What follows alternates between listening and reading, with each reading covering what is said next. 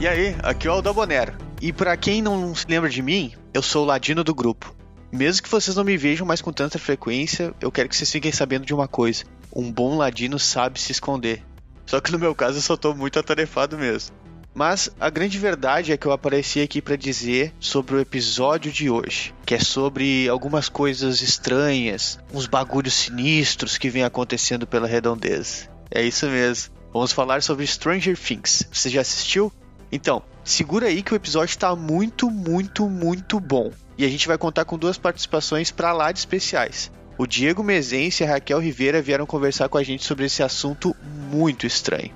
E Troa, pensar que se não fosse por esses dois aí, o Tiamat não estaria aqui com a gente, né? Que coisa estranha. Eu achei que o Tiamat estava meditando aquela hora e não sendo levitado por uma entidade sinistra.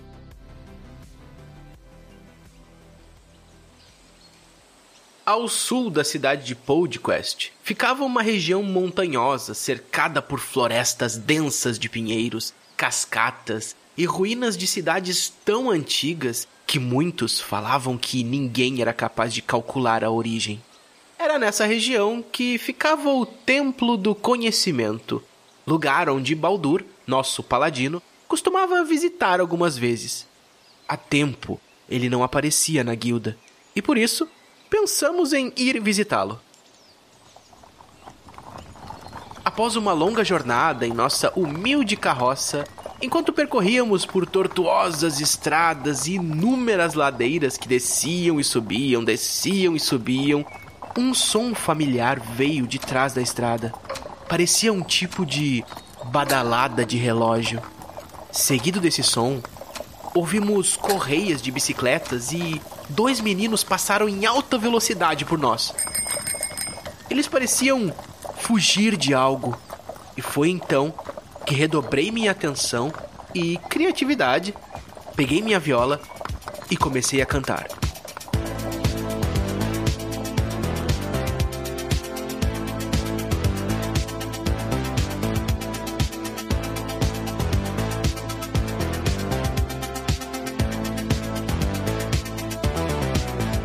Olha só esses moleques que sabem pedalar.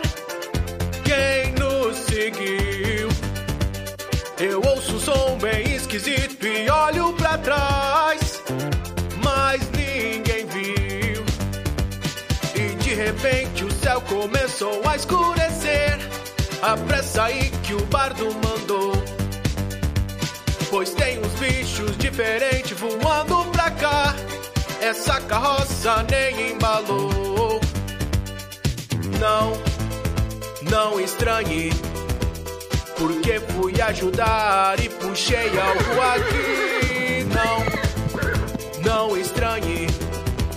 Soltei todos os cavalos, eu achei que era mais firme. Pra onde a gente vai? Se segurar aí atrás, porque a lomba ali na frente me parece traiçoeira. Não se espante, gente. Não se espante, ah, não se espante, gente. Não se espante, ah.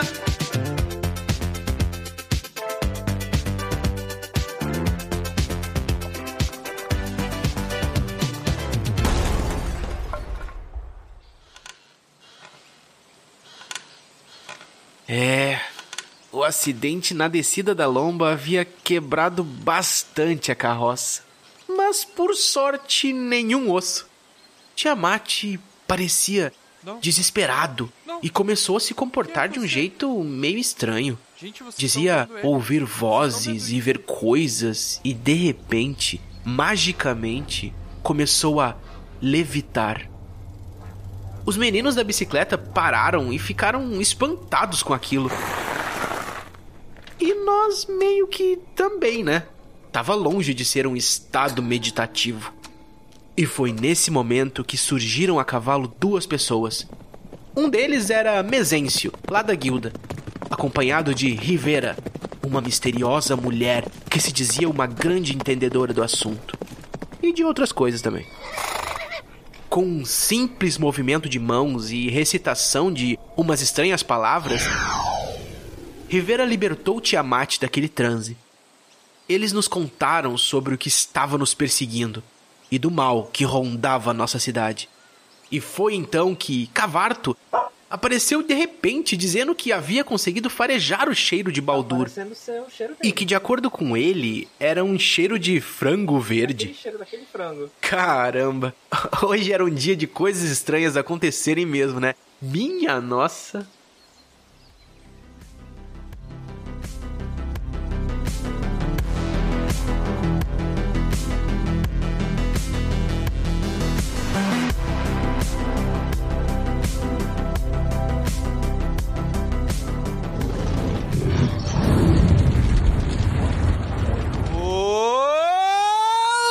Olá! Aqui é o Tiamat e a 11 é 10. Nota 10! Ah, não, tio. Eu sabia que ia ter uma piada com a Eleve. Entendam como quiserem. Essa, essa minha entrada aí permite múltiplo entendimento do que eu quis dizer com isso. Ou não, né?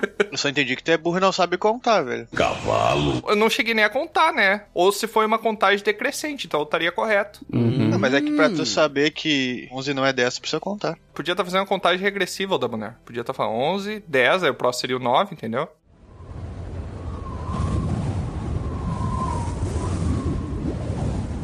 Não entendeu, né?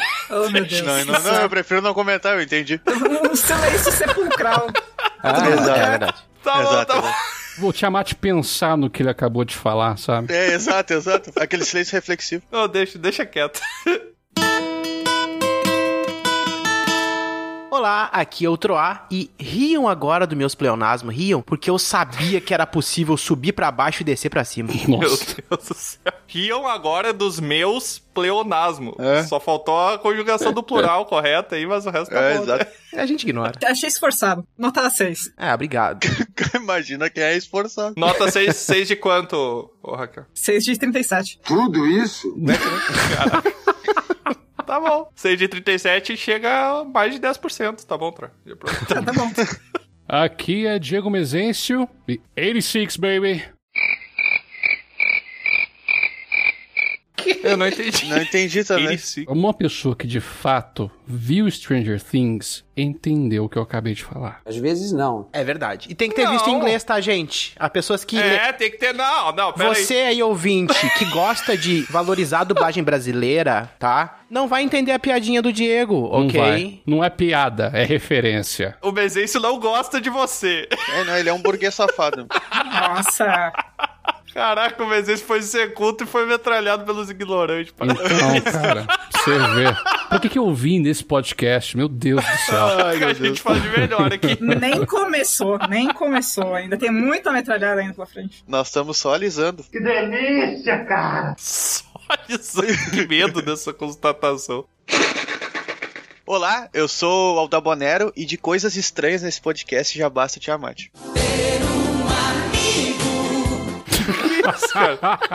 É, realmente. Caraca, o Demogorgon é bem mais feio que eu, cara. Mas não é estranho de beleza. Não, agora eu É. tenho que entender pra ver se eu me sinto ofendido ou não. Foi estranho em qual quesito. Não, é o conjunto da obra, pô. Então tem beleza também, no meio. Conjunto da obra. É tipo carnaval, né? Aham, é. E já que estamos falando de obras, obras são obras de arte, né? Então hoje estamos aqui também com Ainda a... bem que ele não falou já que estão falando de coisas estranhas. Ah, poderia também, poderia também. Hoje estamos aqui com a Raquel, que ela é administradora da Galeria de Arte Solferini. Sonseri... Quê? Sonserina? É da Sonserina mesmo. Sonserina. né? É uma galeria mágica de arte. Caraca, a exposição de todas as Horcruxes mano, tá rolando lá em São Paulo.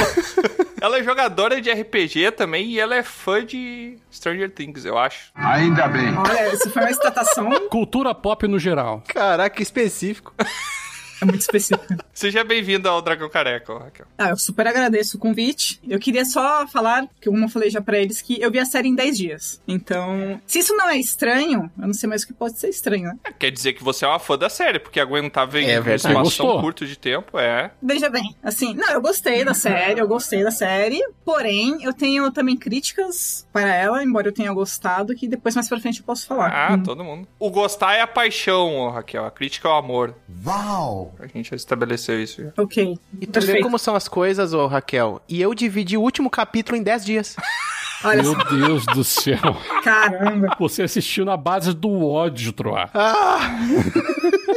Ô, Raquel, eu- eu sei que a sua estreia aqui no nosso podcast hoje fica à vontade, só não tá à vontade quanto o Mezense, que já tá se passando. É, não, é. Olha, eu sou convidado e eu, minha- a minha apresentação aqui foi de quem vem a, a todo dia aqui nesse podcast. É, por isso que eu falei, Paulo. Eu quero minha música no Fantástico também, que é a terceira vez que eu venho aqui nos podcasts também. Não vai dar, não. A música é o Troá que faz. Pode pedir uma música aí pra ele. O, o, ah. Toma, pra ti. Que merda. hein? Nossa, sim. Tá paga. Meu Deus do céu. Aventureiras e aventureiros, vó no Bunnies e sejam bem-vindos a mais um episódio de Dragão Careca. E hoje, depois de muitos pedidos, que no caso foram três pessoas que pediram hoje. Eu tava no meio. As três pessoas que estão aqui, na verdade. Não, tu tá ligado? Tem cinco pessoas aqui, foram três que pediram, tu tem duas que estão contra a vontade. Duas estão aleatórias. Ah, eu não pedi, mas eu gostaria. Então, atendendo a pedidos, hoje falaremos sobre a quarta temporada de Bagulhos Estranhos, ou Stranger Things. Não ficou traduzido no Brasil, né? Não chegaram a traduzir o título. Ainda bem, né? É, ainda bem. Já saiu a quarta. O Rubens Barrichello entra no estádio. Que? Já- O Essa foi Daboleiro boa, vai Daboleiro. falar do terceiro. Meu Deus do céu. Um delayzinho, né? E antes da gente começar a nossa conversa aqui, eu só vou abrir aquele espacinho aqui pra chamar o correspondente da guilda. Tá ali no camarim número. Qual que é o número do camarim que ele tá, Tra? 86. Eu entendi a referência. Eu acho que esse é o máximo, né? O recorde de, de número de camarins que a gente tem, né? Eu peguei a referência. Obrigado. Ah, nossa, cara, tudo conectado. Caramba, eu não, não peguei a referência. é como se fossem os portais do Upside Down, tudo conectado. Mas vai lá, é com você, correspondente. Fala aí o que rolou essa semana.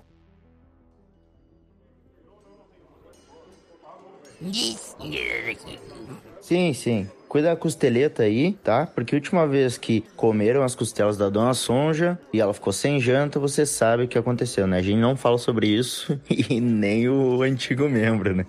Faleceu. Sim, pessoas, aqui é o Vico, o churrasqueiro da guilda, e nessa semana a gente teve a criação da sala de música. Isso, várias pessoas estão sendo entusiastas pela arte do Troá e querem testar ser um bardo aos finais de semana.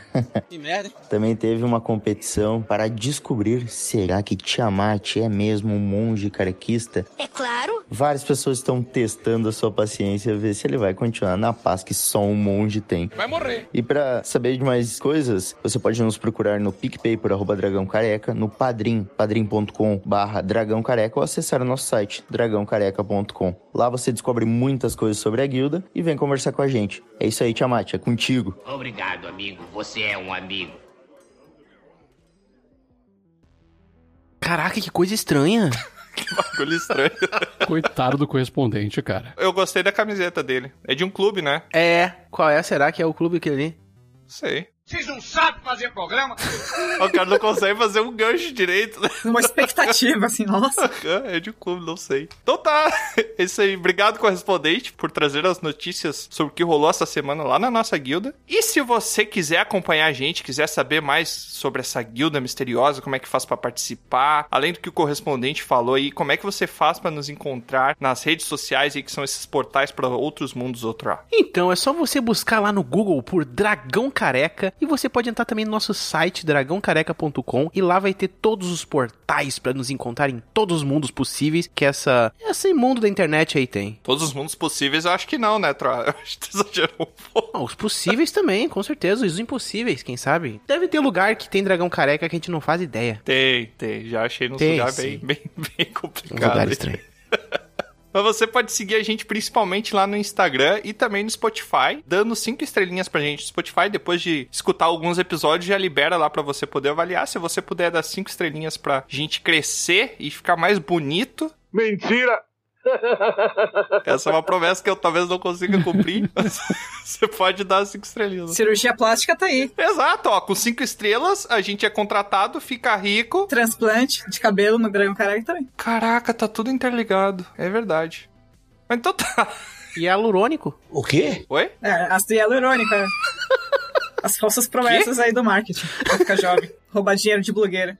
Eu não entendi, mas eu acho que eu tô orgulhoso de não ter entendido. Então, É, não tá É perdendo bom, não, é bom, não tem, entendi. Você não precisa. Se não precisa, tá bom. E para entrar em contato com a gente, além de entrar na guilda, você também pode mandar um pergaminho para contato@dragãocareca.com que a gente vai ler no episódio dedicado à leitura de pergaminhos. Além disso, você também pode baixar o nosso episódio lá no site dragãocareca.com e poder ter ele para sempre no seu ouvidinho. hein?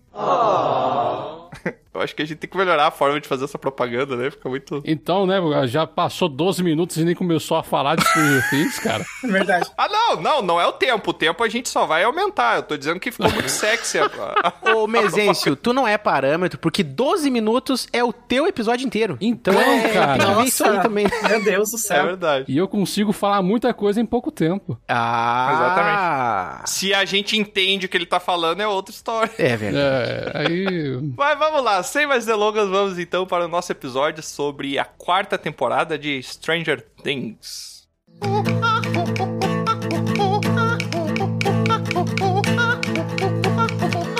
E eu vou abrir uma pergunta aqui pra vocês. Vocês já tiveram um clube de RPG na cidade de vocês? Não declaradamente um clube, né? Mas acabava sendo um clube. Mas seria legal fazer camisetas, né? Eu acho que a gente nunca teve. Eu provavelmente participaria do mesmo clube, né, outra? Nós tivemos sim, Tiamat. Tivemos um clube de RPG? Iniciativa de Bradores. Não, mas Nossa. Nós tivemos, inclusive, camisas. eu não sabia que era de RPG. Eu achei que tive que convidar pro um clube de futebol que não deu certo. Não, não foi. É igualzinho, né? Um clube de futebol. o que que era a camisa? Era um dragão goleiro e atrás, assim, tinha um guerreiro full plate batendo pênalti, cara. Que merda, hein? Todo dia tem uma É. merda. Nossa. Caraca, velho. O bando de RPGista tá jogando futebol. Eu não consigo imaginar isso, cara. É meio paradoxal, né? Vocês não É. sabem, mas o Adalbonero já foi um grande craque de, de- da vida futebolística. Vocês não É, sabem disso. Já foi um grande craque. Hoje eu uso o crack, não tô brincando. RPG daníssimo. meu Não, Deus. já, já largou isso aí, né, o Bonner? A gente já teve essa Já. conversa aí. Ambiente de RPG é um ambiente de drogas. É, não. É a porta de entrada para a droga. É, clube satânico. Até a série apresenta, ela fala um pouco disso, né? Exato. Tem toda essa questão. Ela brinca com essa coisa ainda. É o ponto de início pra você ter um culto satânico. Porque quando eu era mais novo, a minha mãe torceu o nariz quando eu falei que ia jogar RPG. E ela torceu muito mais o nariz quando eu queria jogar Yu-Gi-Oh! Porque diziam que eram cartas do demônio. O mochila de criança. É verdade. A diferença é que nas cartas realmente tinham demônios, né? É. Não, no RPG também tem, depende do, do cenário. Eu já vou dizer uma coisa pra vocês aqui já. Quem garante que não é eles no jogo de RPG que não fizeram essas coisas tudo? Sempre começa com eles jogando e aparece o vilãozinho que vai acabar sendo o vilão da história. Por que, que não é eles que fazem realmente isso? É o culpado do RPG, tá certo? Eu não entendi a constatação do Troar. Eles Também que... não, Caraca, eles são culpados por tudo. Quem garante que eles não são culpados por tudo por estar jogando aquele jogo e não estarem trazendo aquelas criaturas?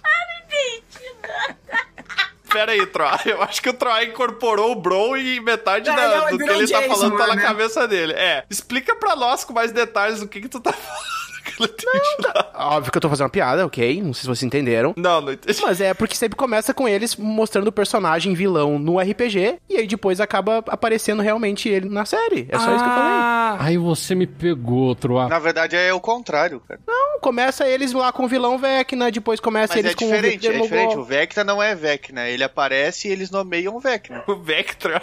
Vectra. Sim, cara, É. mas Vecna. Passa o carro, chega o cara de carro, né? O carro com a gasolina 10 reais, né? O cara pobre pra caramba do Vectra. Troa, Eu lembro que na terceira temporada, cara, eles usaram como vilão o Mind Flayer. Sim. Mas quem que foi o, o vilão da segunda temporada que fugiu da minha cabeça? Foi a lombriga? O quê? Não foi, foi uma lombriga que sai de dentro do. a segunda era o Demogorgon ainda, galera. É do Não, nome não. ainda e os soviéticos, né? É, Abrindo o portal. exato. A primeira foi o Demogorgon. Não, em todas o vilão é o Devorador de Mentes, cara. Só tem tipo Minions, tá ligado? É, ok. Não. A gente acaba descobrindo isso no quarta temporada, ok. Isso, mas todas o vilão é o Devorador de Mentes, mas aí tem Minions que ficam à frente, entendeu? É porque o Troar colocou num ponto central que, de fato, cada temporada tem um inimigo específico de D&D. Sim. O primeiro é o Demagorgon. O segundo talvez seja o Demagorgon, mais um, um plus. É. Terceiro, Mind Flayer. E agora, Vecna. O segunda temporada é o Demogorgon obra-prima, né? Que daí ele é mais forte. A digivolução do Demagorgon. É, exatamente. Porque ele sai de dentro do Will, né? O Will vomita ele. Quando o Will tava lá É Tá no... verdade, cara. no Upside Down. É isso que eu tava tentando dizer desde o começo. Ele vomita, é tipo uma lombriga que ele sai de dentro do Will. Uhum. E daí depois ele vai evoluindo, vai crescendo, e vira um cachorro. E daí depois vira um Demogorgon. Pelo que eu tinha entendido. né? É isso aí. Caraca. É, isso foi no final da primeira É. temporada. é uma coisa que eles não revisitaram nessa última temporada, cara. Porque um dos fatores que fazia o Upside Down ser perigoso é essa questão de você ser infectado lá Sim. e trazer um ser dentro de você pra fora, pro mundo real. É uma pegada bem alien, né? Bem Uhum. É, alien. tem bastante referência já. olha. Ele incuba dentro do teu corpo e tu é um hospedeiro, né? Mas essa temporada ela misturou o Upside Down. Então a pessoa no Upside Down consegue interferir diretamente no mundo físico. E é uma coisa mais perigosa ainda, eu acho. Não, mas desde o primeiro Stranger Things, o Will já conseguia manifestar a influência no mundo material, no outro lado, mexendo Com as acho que luzes. nas fontes de energia, nas luzes. Só que a gente nunca viu o Will fazer isso. E nessa quarta temporada a gente teve a oportunidade de ver como é que acontecia. Tem até voz dá pra escutar, né? Aquele brilhinho. Os pessoal lá embaixo. A voz eu achei meio forçação de barra, porque na primeira temporada a mãe do Will ela passa 24 horas chorando dentro de casa e gritando e chamando por ele. Que é só e o ele que ela chamando- fez quase a série toda, né? Agora só na última que É. ela deu uma. Eu não sei muito se ela foi aproveitada. Pra vocês não falarem que eu 100% amei a série, uma coisa que eu sempre tive dificuldade traçar uma linha de raciocínio sobre todas as temporadas é saber qual que é o gênero dela. Boa. se ela é suspense, se ela é terror. Eu nunca consegui identificar isso. Ela sempre permeia na, na nostalgia. Isso hoje em dia também é um pouco. As classificações hoje em dia estão meio que caindo, né? É, não tem mais rótulo, né? É, Na verdade, é uma É, série cara. de coisas junto, né? Porque É tem o difícil. mistério, Exato. você tem ah, terror, você tem vários elementos É. juntos, né? É difícil de se rotular. É difícil mesmo. Eu sinto que essa última temporada ela pegou muito mais pro terror. Você acha? Hum. Sim, nossa, essa temporada. Cara, no primeiro episódio a menina lá ela quebra e os olhos afundam, tá ligado? Isso é um terror gore que não teve nas outras temporadas. Ah, que isso, A Tiamat. gente não viu esse tipo de cena pesada. A única pessoa que viu tudo de uma vez foi a Raquel. Eu, cara, eu tô PHD já. É. Ela pode falar com muito mais proficiência do que a gente, que, que faz tempo que a gente não revisita as outras temporadas. Só que eu tenho essa sensação que o primeiro ainda era muito mais terror. Porque não apresentava criatura, acho que até a- a metade da temporada. Aí que tá, a primeira e segunda é uma pegada muito alien, entendeu? Tu não vê Uhum. a criatura. E é isso que dá a graça, isso que dá o. Então, É, isso que eu ia falar. Eu, eu- eu acho, assim, a, a primeira temporada, a melhor, É, eu também. junto... ah, Também, a última foi legal também. A terceira achei meio mais ou menos, assim, né? Mas a primeira temporada eu achei legal, porque ela me prendeu, tanto que até maratonei, assim. Porque tinha essa parte do mistério, que você não sabia exatamente o que estava acontecendo. O Will sumiu, onde é que ele tá, como é que funciona esse universo. Você tava lá junto, né? Tipo, na investigação, né, do que, que era tudo aquilo, que era novo, né? Uhum. Então é, foi legal porque você vira um investigador junto com os personagens, né? Você não Uhum. conhece, você tá conhecendo junto com os personagens. Também fazendo um parêntese ao que a Reca tá falando, não sei se é meio unânime de achar a primeira temporada realmente ter mais qualidade, chamar mais atenção, mas o Stranger Things é uma série que surgiu de pesquisa de mercado, né? A primeira série entregou o que muitas pessoas queriam ver naquele momento. Então ela é um misto de questão de nostálgicas, dessa pegada nos 80, entre outras coisas, e tenta trazer também um estilo de terror, uma pegada assim, que é tudo uma pesquisa de gosto público, né? Que surgiu o Stranger Things. abrindo o parênteses dentro do seu parênteses, cara. Vocês sabiam que Depois eu quero a ver pra série- terminar essa conta, com um monte de parênteses dentro, depois eu É quero verdade. eu ia per- ver. É, vai multiplicar primeiro, vai dividir, o que, que vai fazer? Que eu sou de humanas, cara. Vocês que são de exatas, vocês que se virem. É, não, eu é, só eu tô- falo. tô de boa aqui.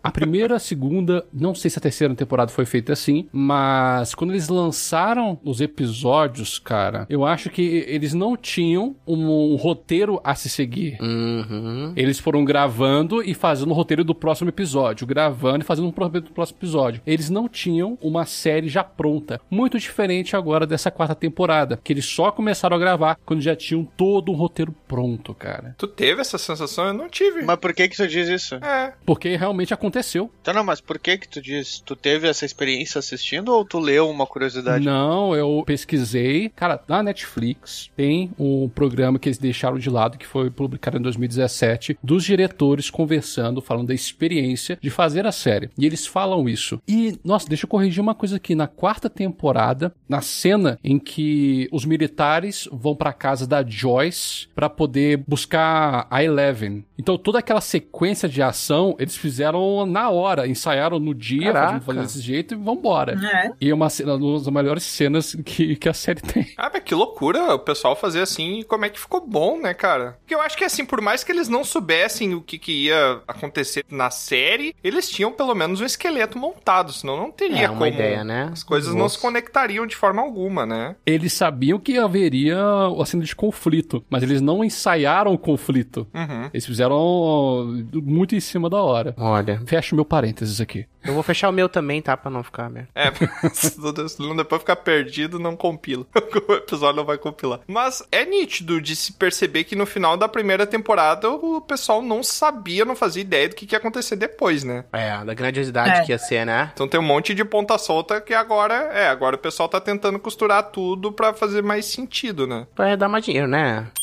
Uma coisa que eu percebi que até uma crítica minha com a quarta temporada é que eu e o, e o Diego a gente já teve uma discussão, a gente já debateu isso daí. Já caímos na porrada já. É, já saímos 10 minutos de soco sem perder a amizade. Mas é que todas as temporadas, se tu parar pra observar, ela tem um modelo pronto que se repete, né? Que é, tem um novo vilão, tem um novo personagem secundário que vai morrer, e tem a galerinha indo de um lado pro outro e durante isso descobrindo algumas coisas, né? Às vezes trazendo um pouco pro núcleo. Por exemplo, a parte que mostra o Vecna e de onde ele veio, isso é legal porque isso conta o núcleo da história. Não é uma parada, ah, sei lá, se contasse a história do passado do Ed, Cara, a gente ia se conectar com o cara, a gente ia sentir mais falta dele, mas é uma coisa que não ia construir nada devido ao desfecho que teve, né? Então, só pra avisar, até esse momento a gente não teve spoiler, mas a gente vai começar a ter spoiler, né? Ah, isso Desse aí. Já é, vai ser instante agora. inteiro. Spoiler. Ah, é, tem Vai ser só spoiler, spoiler. sim. Aliás, esse episódio do massacre lá do, do laboratório é um dos melhores lá, né? Do laboratório não, né? Do, do coisa lá, né? Que apresenta a história lá do reino. Nossa, né? que Acho dá um dos melhores introdução. episódios. Sim. Qual Nossa, episódio? cara. Do massacre lá, e que conta a história Ah, do, tá. do número um, que é um Henry. A maldição de Vecna. É exatamente o capítulo 7, o Massacre do Laboratório de Hawkins. É, nossa. Onde eles dão todo o contexto. Ele é apresentado pra gente como flashbacks É. do trauma da Eleven. E depois, no final, que eles amarram tudo certinho. Assim, caraca, cara, que sensacional. É que você pensa que foi ela, né, que fez o É. massacre. Exato. Muito legal. Aí esse plot twist eu achei bem legal. Ela teve um bloqueio de um trauma ali, né? Que ela acredita que foi ela que fez até ela conseguir revisitar essa Porque história. A lembrança dela, ela era puta, né? Tipo, puta da vida. Sim. E todo mundo morto. E o Dr. Brenner lá perguntou, meu, o que, que você fez, né? Ela matou o Henry, entre aspas. né? É, exatamente. Ela entrou em estado de choque e o cérebro dela reconstruiu a história, só que de uma maneira pior do que era a história antes, né? Em contrapartida, que eu ia dizer, esse já o arco da Joyce lá que vai resgatar o Hopper lá na Rússia. Que chatice aquilo, cara. Pra É. mim, aquilo era muito chato. E Realmente, cara, aquele arco foi em barriga. Isso fica andando muito círculo, Ah. né? Você Fica andando, nossa, aí tem um cara que engana, aí o Não. helicóptero que não voa, aí, meu Deus. ah. É, é muito chatice. Ainda na segunda parte, né, da, da separação. Dentro da primeira parte ainda, tem uma barriga narrativa muito grande, cara, de cenas totalmente, eu acho que desinteressantes. Da Joyce junto com... Ah, qual que é o nome do cara que é... tem o- Murray. Murray. Meu, o Murray é muito bom, o Murray é muito bom. Não, não, o Murray é o Karateka lá. Tá representando Ele é bom lá. karatê. Vai fazer uma ponta e cobra cai depois. Ele é legal, só que eu acho que ainda falta alguma coisa na química dos dois, sabe? Ele é um cara sem química. Um alívio cômico. É, ele, ele é sem química ninguém, nenhuma. Ele fica puto com o elenco, que ninguém fala a verdade pra ninguém, ele fica falando lá e bebendo vodka. É isso. Ele não tem Mas química é. com ninguém, não quer ter química com ninguém. Murray, vocês dizem? Quer fazer o rolê lá e ir embora. Eu acho que ele é a única pessoa sensata, né, na série, apesar de fazer as loucuras que ele faz. Porque, cara, tu realmente quer ir pra Rússia? Teoria, não, um teorista da conspiração, ser o cara mais sensato da série. Justo, é piada, verdade. cara. Justo? Justamente, isso é uma piada, porque, por exemplo, a Joyce fala que vai transferir uma grana pro cara que falou que o Hopper pode estar vivo, e Sim, daí ele... sim. Cara, isso tem tudo pra não ser verdade, pra não dar certo, tá ligado? 70 mil dólares, né, Errou! cara? Porque eu sou- minha memória não me, Acho que me falha. 40, né? Não, acho que é 40 mil dólares. Que era do fundo da, da Eleven lá, né? Do fundo da Eleven? Quê? Eu não sei se ela tirou do fundo da leve. É, era uma coisa, era, acho que era 40 mil dólares, que era uma conta que era pra Eleven, né? uma coisa assim, que ele tinha guardado. A grana que a Eleven tinha guardado no Upside Down, tá ligado? Que ela ficava roubando a galera. Ladrão! E nunca mais se falou nesse dinheiro. Nunca mais. a gente não viu mais esse dinheiro. Foi tudo pro Yuri lá. E ele é um personagem que realmente ele faz o que se propõe, porque tu bate o olho nele e tu fala, cara, esse cara vai roubar o pessoal, tá ligado? É. Vamos aproveitar esse gancho, vamos falar sobre os personagens novos que vieram pra. Muito bom! Cara, os personagens novos. O Ed. Maravilhoso. Que tá no meu top 1. Não tem como não gostar do Ed. Vocês sabem por que que vocês gostam do Ed, né? Porque eu me identifico com ele, porra. Não, é- Exatamente. o Ed é o metaleiro que joga RPG, é tipo a minha adolescência. É, o Ed é nós adolescente, porque ele. Cabeludo, né? Tipo, É, Eu só não vendia drogas. Até aí Ah, tudo isso é na bem. parte da droga, é verdade. Eu queria dizer que eu tinha uma guitarra e eu tocava metálica também. Ah, olha só. Ah, mas também tocava se poupando, né, Tro? Estragou, estragou. Como eu disse pra vocês, né? Desde, como é que é? Metálica até harmonia do samba. É, é um verdadeiro bardo, né? É clássico. É o que me pagam, eu, eu toco o que me pagam. Tá certo. exatamente. O Ed, se tu parar pra observar bem a série, ele não foi um personagem muito desenvolvido. Não mesmo. Não, não é isso. É, O que foi desenvolvido, tu não sabe muito sobre o passado dele. Por exemplo, ah, tu sabe que ele vendia droga, mas hum, não explica muito. Claro, dá pra se subentender. Que droga é. É, dá pra se subentender pela estrutura familiar que ele tem ali, que ele tem um. Eu acho que é o tio dele, eu não sei se é o pai dele, eu acho que é. É, ele mora com o tio sozinho num trailer. Tipo, já É, ele- vimos de uma família desajustada, aconteceu coisa. É, justamente, mas a gente A gente não sabe o quê. a gente não tem o desenvolvimento do personagem a ponto da gente sentir mais a falta dele, sabe? Porque se tu parar pra pensar, agora, ah, vamos dizer, ah, a próxima temporada, ah, o Ed morreu, que triste. Mas o que, que, que diferença ele fazia no grupo? Nenhuma, tá ligado? Ele não tinha função no grupo. A função dele é ser o mártir. É, ele teve uma ligação com o Dustin ali, né? Uma identificação. A função dele, assim como a função de vários personagens novos que vão entrando ao longo das temporadas, é ser um mártir, porque eles não vão matar ninguém do núcleo principal, do elenco principal. Isso não é totalmente verdade, Tiamat, porque dessa temporada foi a temporada que mais teve personagem novo, cara. É. A gente teve a irmã da namorada do Dustin, que. Como, qual que é o nome da. Ah, que apareceu Dela. durante 15 minutos de cena. Hum, Até menos. Ah, aquela gótica Pois é. lá. a- Aquela Uhum. gótica. É, Eden, né? Que até o cara foi do Jardim. Ed, Id- isso mesmo, Eden. O cabeludo. É, esse, o maconheiro. A Krista que foi pro saco. O colega do, de jogo, né? Do, do- Os colegas de jogos, galera, não dá É. nem pra falar que.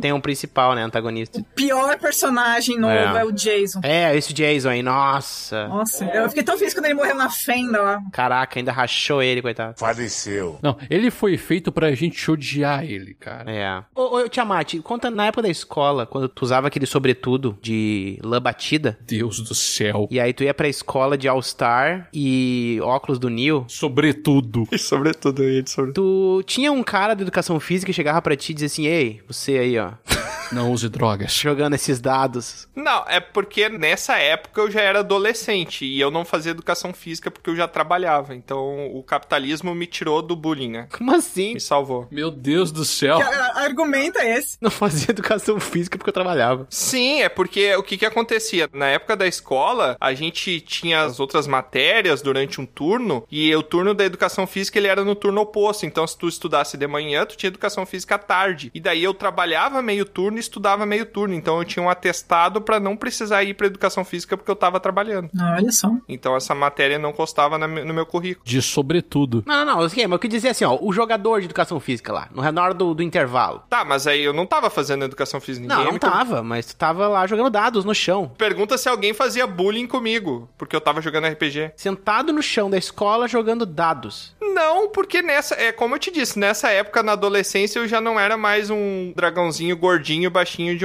1,20m, né? E eu já era um mongolão de 1,90m quase. Então. Ele cresceu um metro em seis meses. A partir do momento que você começa a fazer sombra nos outros, as pessoas começam a te respeitar, não faz sentido nenhum. ligado? Ok, faz sentido. Eu acho que é por uma questão de sobrevivência, né? Não, cara, deve ser porque você ia pra escola de sobretudo. Acho que é por isso, cara. É, É. e Não. sobretudo de labatida cinza escuro. Não, olha, agora eu tive um insight aqui, Troa. Hum. Porque na época que eu era o dragãozinho gordinho e baixinho, eu sofria bullying. Sim. E na época que eu virei o grandão de sobretudo, ninguém fazia bullying. Então, o lance é você parecer o mais maluco possível. Temos um Sherlock Holmes aqui. É o Ed. É o Ed. É por isso que o- os moleques do basquete não se lidava com ele. É. Quando o Ed confronta o Jason na praça de alimentação, o Jason acorvada. Verdade. Exatamente. Pois é. Por quê? Porque o Ed, ele conta com o elemento do suspense. Tu sabe o que, que o Jason vai fazer? O Jason vai tentar te dar um soco. Nada. Ele vai É. tentar fazer um discurso pros outros baterem em você. Eu acho que não adianta tu parecer maluco, cara. O Ed tem algo a mais, tá ligado? Tem o cabelo. Não, não é ele se parecendo maluco. Ele realmente é maluco. Ele é, ma- é porque era tudo sobre ele, velho. Mas é isso que eu tô dizendo. O Jason, ele é um- uma pessoa que tu sabe o que esperar. Ele vai tentar te dar um soco, ele vai tentar mandar os amigos pra cima de ti. O Ed, ele pode puxar um coquetel molotov de dentro da jaqueta. Ele pode puxar uma faca. Ele pode, sei lá, puxar um, uma frigideira de dentro. Sei lá, tu não. não Sim. Tipo, é, é muito caótico, entendeu? Tu não consegue prever qual vai ser o movimento dele. Eu acho que é esse o motivo do porquê que o pessoal não mexe com ele. Eu não tô louco! Eu não tô louco!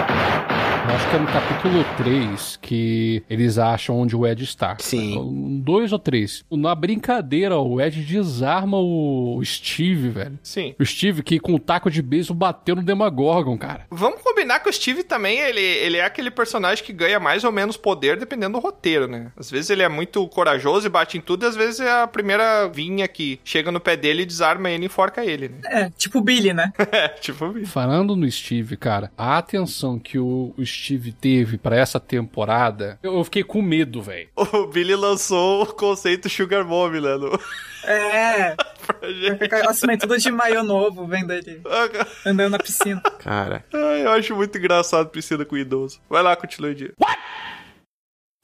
Mas a atenção que o Steve teve pra essa temporada, cara, eu fiquei com o coração na mão, porque eu pensei que ele ia pro saco. O Steve? Eu me perdi no coração! No saco. O que, que é que tu falou mesmo? Meu Deus do céu, cara. Eu pensei que o Steve ia Pera aí, primeiro alguém acha o Troy e tira ele de lá, de onde ele se perdeu. Meu Deus do céu. Aí É depois da conversa da Sugar Mommy, Aí, Tá, aí, tu desce pra cima ou tu sobe pra baixo, outro A? ah, sempre eu desço pra cima. Danada! Mas eu pensei que ele ia morrer, cara, pela tensão que ele tava tendo. E em contrapartida, o Jonathan, ele passou morto toda a primeira parte da quarta temporada. Ai, coitado, né? Do É. personagem, né? Esqueceram ele. O cara fumou tanta maconha. Me veio um insight, não sei se vocês lembram, acho que é na segunda temporada. Como que é o nome do casalzinho? O Jonathan e a. Como é o nome dela? Nancy. Eles meio que discutem, eu não sei nem se é na primeira temporada que eles começam a se aproximar, e ele fala sobre o Steve, que ele vai ser um dos tipos dos caras famosos que tenta ser jogador, não consegue e acaba sendo balconista. E é exatamente o que acontece com E ele. aconteceu isso. É exatamente o que acontece com ele, tá ligado? Eu acho isso da hora. Eu não tinha reparado agora vocês falando que eu me lembrei. O Steve começou a ganhar o público. Uhum. O pessoal que assiste Netflix começou a gostar mais do Steve do que o do Jonathan. Uhum. E daí a gente tem essa temporada. Que o cara sumiu do nada, ele ficou afastado sem motivo nenhum, não tem nenhuma construção do porquê que isso aconteceu. Só andando de Kombi. E o Steve virou estrelinha, entendeu? Eu não acho É. isso legal, cara. Eu acho que isso é, é covarde, entendeu? Não, ele se afastou. Tem motivo pra ele ter se afastado, o Jonathan. É droga, né? Não, eles se mudaram de cidade, velho. É, eles mudaram pra Califórnia, ó. Exato, eles mudaram de cidade. A insegurança que o Jonathan sentia também, porque ele não queria ir pra. facu- Acho que ele não queria ir pra faculdade, né? Eu não queria ir pra mesma faculdade da Nancy. lá. E que, que coisa, né? Esse, esse ator tem uma cara de coitadinho, né? Cara de coitadinho, mas ele tá namorando de verdade com a atriz É. que faz a Nancy. É, olha aí. Olha só. Ele me lembra aquele ator que faz Ragnarok, a série, sabe? Não. Qual deles? Eita. Não, vocês nunca assistiram Ragnarok, a série? Não. eu não. Eu já assisti, mas tem vários personagens. Não, que o são- principal, meu. Ah, o que é o Thor, né? O Thor. Ah. Isso, que é o Thor, exato. Aham. Sabe quem o Jonathan me lembra? Ele me lembra um músico chamado Kurt Cobain. Não, mas aí não. Pode até não ter droga, mas aí não dá. Nossa, Nossa cara, Senhora, não. meu Deus. Não. Bota, sério, abram, abram vocês, teleouvintes, abram nesse momento a foto do Jonathan. Eu não lembro do Kurt Cobain ser tão calvo. Apesar de desleixadão, grande, style, cara, o cara era um colírio da capricha. Não era, meu, não era. Ele tinha cicatriz no rosto. Era assim? ele sim, cara. Olha a foto do Kurt Cobain, velho. Não, meu, tirando o rosto e deixando só o cabelo é parecido. Ah! O Jonathan é um colírio da cannabis, né, cara? É. Não, pera Não, aí, não pera aí. parece, velho. O Jon- Não parece nem um pouco, velho. Não, parece não. Não, pera aí. Abram, abram as fotos e coloquem uma do lado da outra. Já, já abri, velho. Ah. Não parece, não Não parece. parece não. Não, Ah, parece, um tá não. não longe, velho. Tá longe, tá longe. precisa nem, nem abrir foto. Só se ele fez um tratamento com ácido hialurônico, né? É verdade. um que funcione, um que funcione. É. exato, exato. Acho que todos nós co- podemos concordar aqui que todo o arco dos três indo de Kombi pra trás da Eleven é bem sem graça. Sim. Ah, é, apesar de ter aquele personagem de lá de cabelo comprido preto que eu acho tão engraçado, pena que foi mal explorado. Meu, ele é muito É o da alívio hora, cômico. meu. Ele é, é, exato, exato. Pena que foi mal explorado, mas ele é muito legal. Hello, my dudes! Ele é o cara que sofre de ansiedade, tá ligado? Tem umas cenas que ele fica muito ansioso e a maconha é a solução pra ele. E aí ele viaja em volta disso, tá ligado? É, tirando essa parte da apologia às drogas, eu até curti.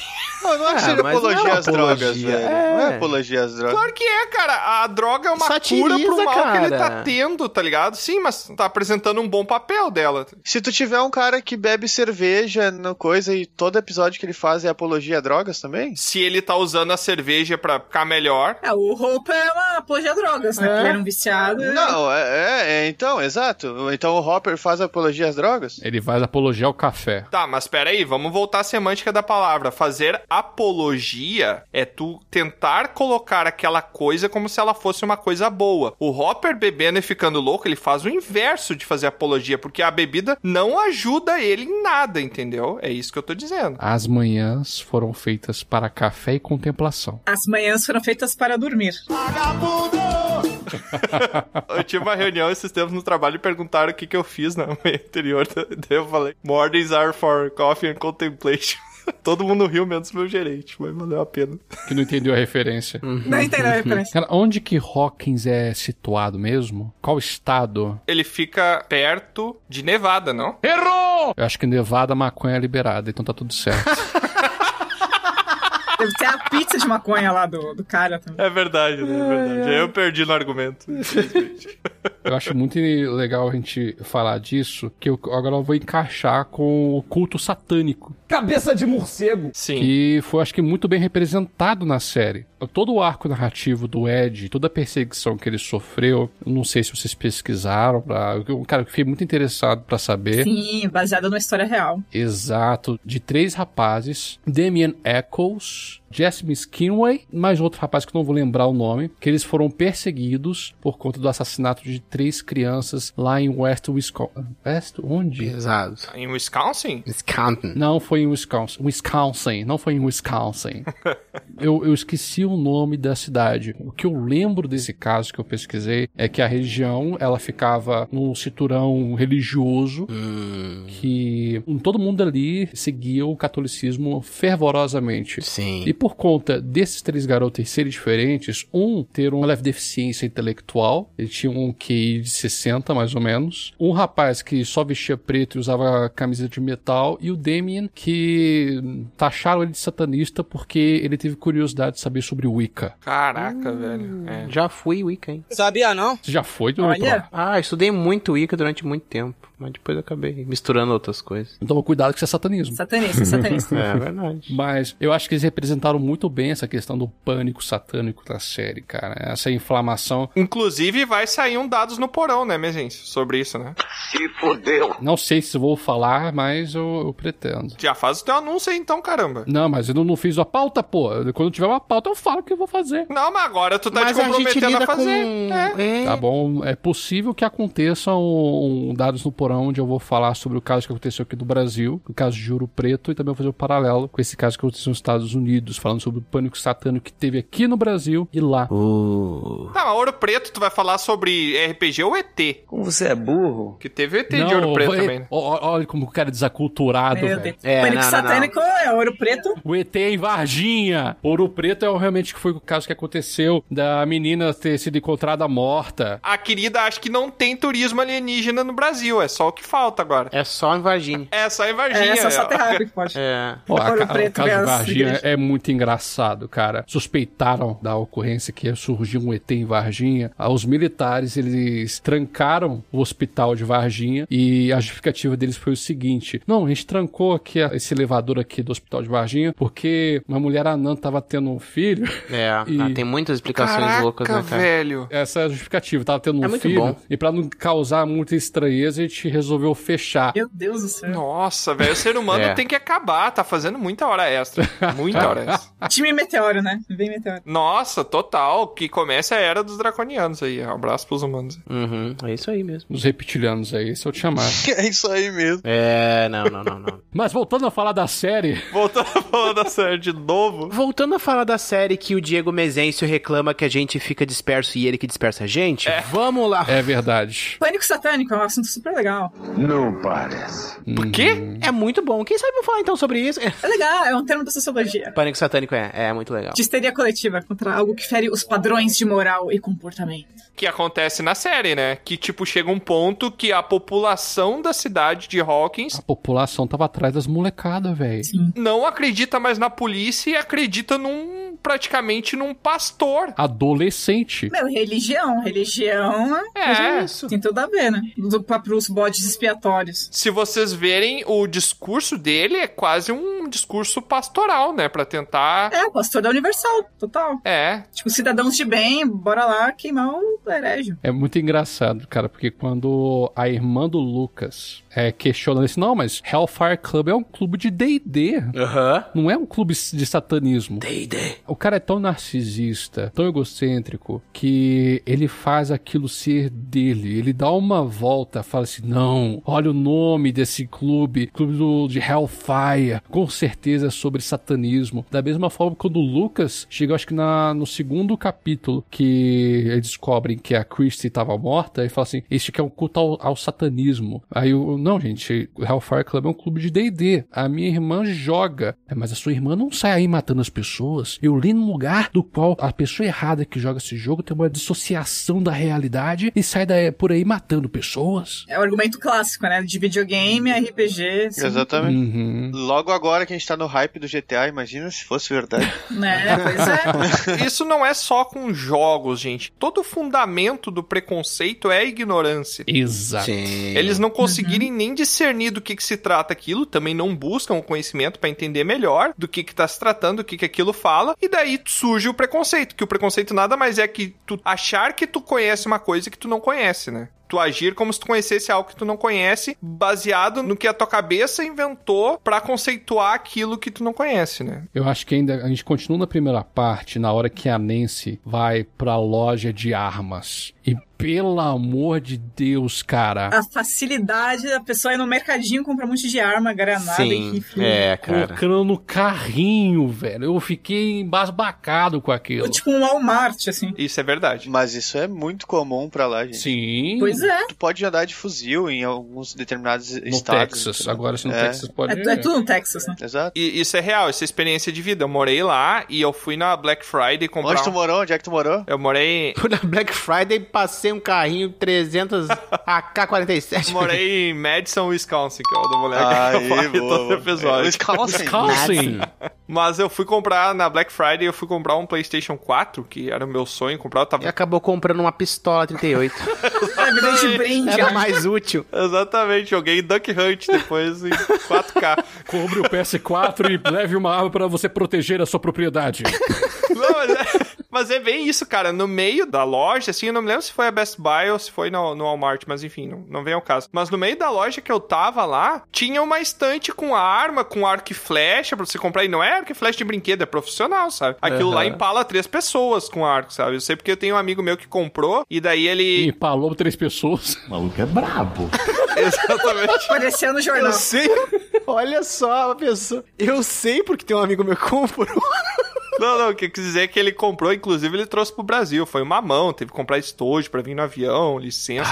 É quase um porte de arma, né? É isso que eu ia perguntar, como é que ele veio com arco e flecha? Não, mas aqui pode arco e flecha se for aquele tipo de competição, sabe? Cara, mas o o que eu tava tentando contar E lá vamos nós! é que eu peguei o, o arco e flecha pra experimentar, né? No juvenil, né? Fui muito juvenil. E daí eu puxei a corda sem ter o- a flecha, Uma né? flecha. Eu puxei a No corda dedo. e, cara, e isso que era um, um arco daqueles. Eu me esqueci o nome, aquele que ele tem roldanas. Composto. Não, eu não lembro se é um arco composto, mas é um arco É. com roldanas que ele facilita a puxada. E, cara, eu usei toda a força do meu corpo pra conseguir puxar aquela corda. E quando eu soltei, Você foi pra frente. a corda deu uma leve raspada no meu braço. E morreu. E eu fiquei com hematoma em quase todo o antebraço só da corda. Agora tu imagina a potência daquilo, sabe? Pra arremessar uma vareta com ponta pra frente. Que no caso é a flecha, né? Que eu quis explicar, né? Uhum. Não, acho que nem machuca. O que me assustou muito na série é que eu acho que o Jason tem a mesma idade do Lucas. A mesma idade do Lucas. E eles são adolescentes naquela época. São. E o moleque conseguiu comprar uma pistola. A maioridade lá é, é 16. É 16. É, desse- é, a Nancy também comprou, né? Uhum,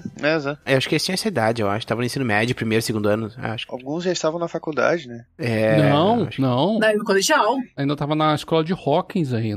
Terminando o estágio. Escola de Rock é outro filme, ô, Mezense. Escola de rock. Escola de rock com Jack Black. Acho que ainda assim, eu acho que o primeiro ano lá talvez seja já com 16, algo assim. Ah, nos Estados Unidos tudo é 16, né? Pra dirigir, pra É ter arma. precoce, né? Tudo precoce. Menos pra beber. Pra beber tem que ser maior de 21. Exatamente. É o que ninguém obedece, né? Tem uma reportagem com a Miley que ela pergunta pro diretor quantos anos ela tinha e tal. E aí ela fala que tinha 14 na segunda temporada. Aí ela fica surpresa que ela tava dando uns amassos com o Mike, sabe? É verdade, cara. Com 13 anos, ela tava dando uns amassos nervoso no Mike, velho. Isso, exato. Ela fica surpresa assim na entrevista, não sei se vocês chegaram a ver. Eu vi isso aí Essa eu não mesmo. Mas hoje em dia, se a gente olhar na rua com 14 anos, já tem gente se beijando, cara. Na minha escola, todo mundo com 3, 14 anos se pegava e só eu lá, tava lá, Sim, tipo, sim. jogando Mega Drive, assim. Ah, já é aqui tudo nerd. Depende muito do aspecto cultural isso aí também, né? Ah, de se também, entender também. quando começa a vida adulta, né? Que teoricamente é, o- é onde isso seria mais aceitável, né? Não, e também, assim, há alguns anos atrás era comum de verdade, assim, tipo, nossos avós. É que tem muito assim, velho. Tem muito assim, um pouco. Muito velho, né? Esse assunto vai fugir completamente, mas tudo Não, bem. vai não. Já tá há vai muito não. tempo, né? Não vai não, porque, cara, você tem toda uma condição do adolescente estar se descobrindo. E nessa série foi revelado, não foi escrachado pra gente, mas o Will tá se descobrindo como, Como gay, né? como um gay. Ah, sim, verdade. ah, é. mas isso foi sempre tão.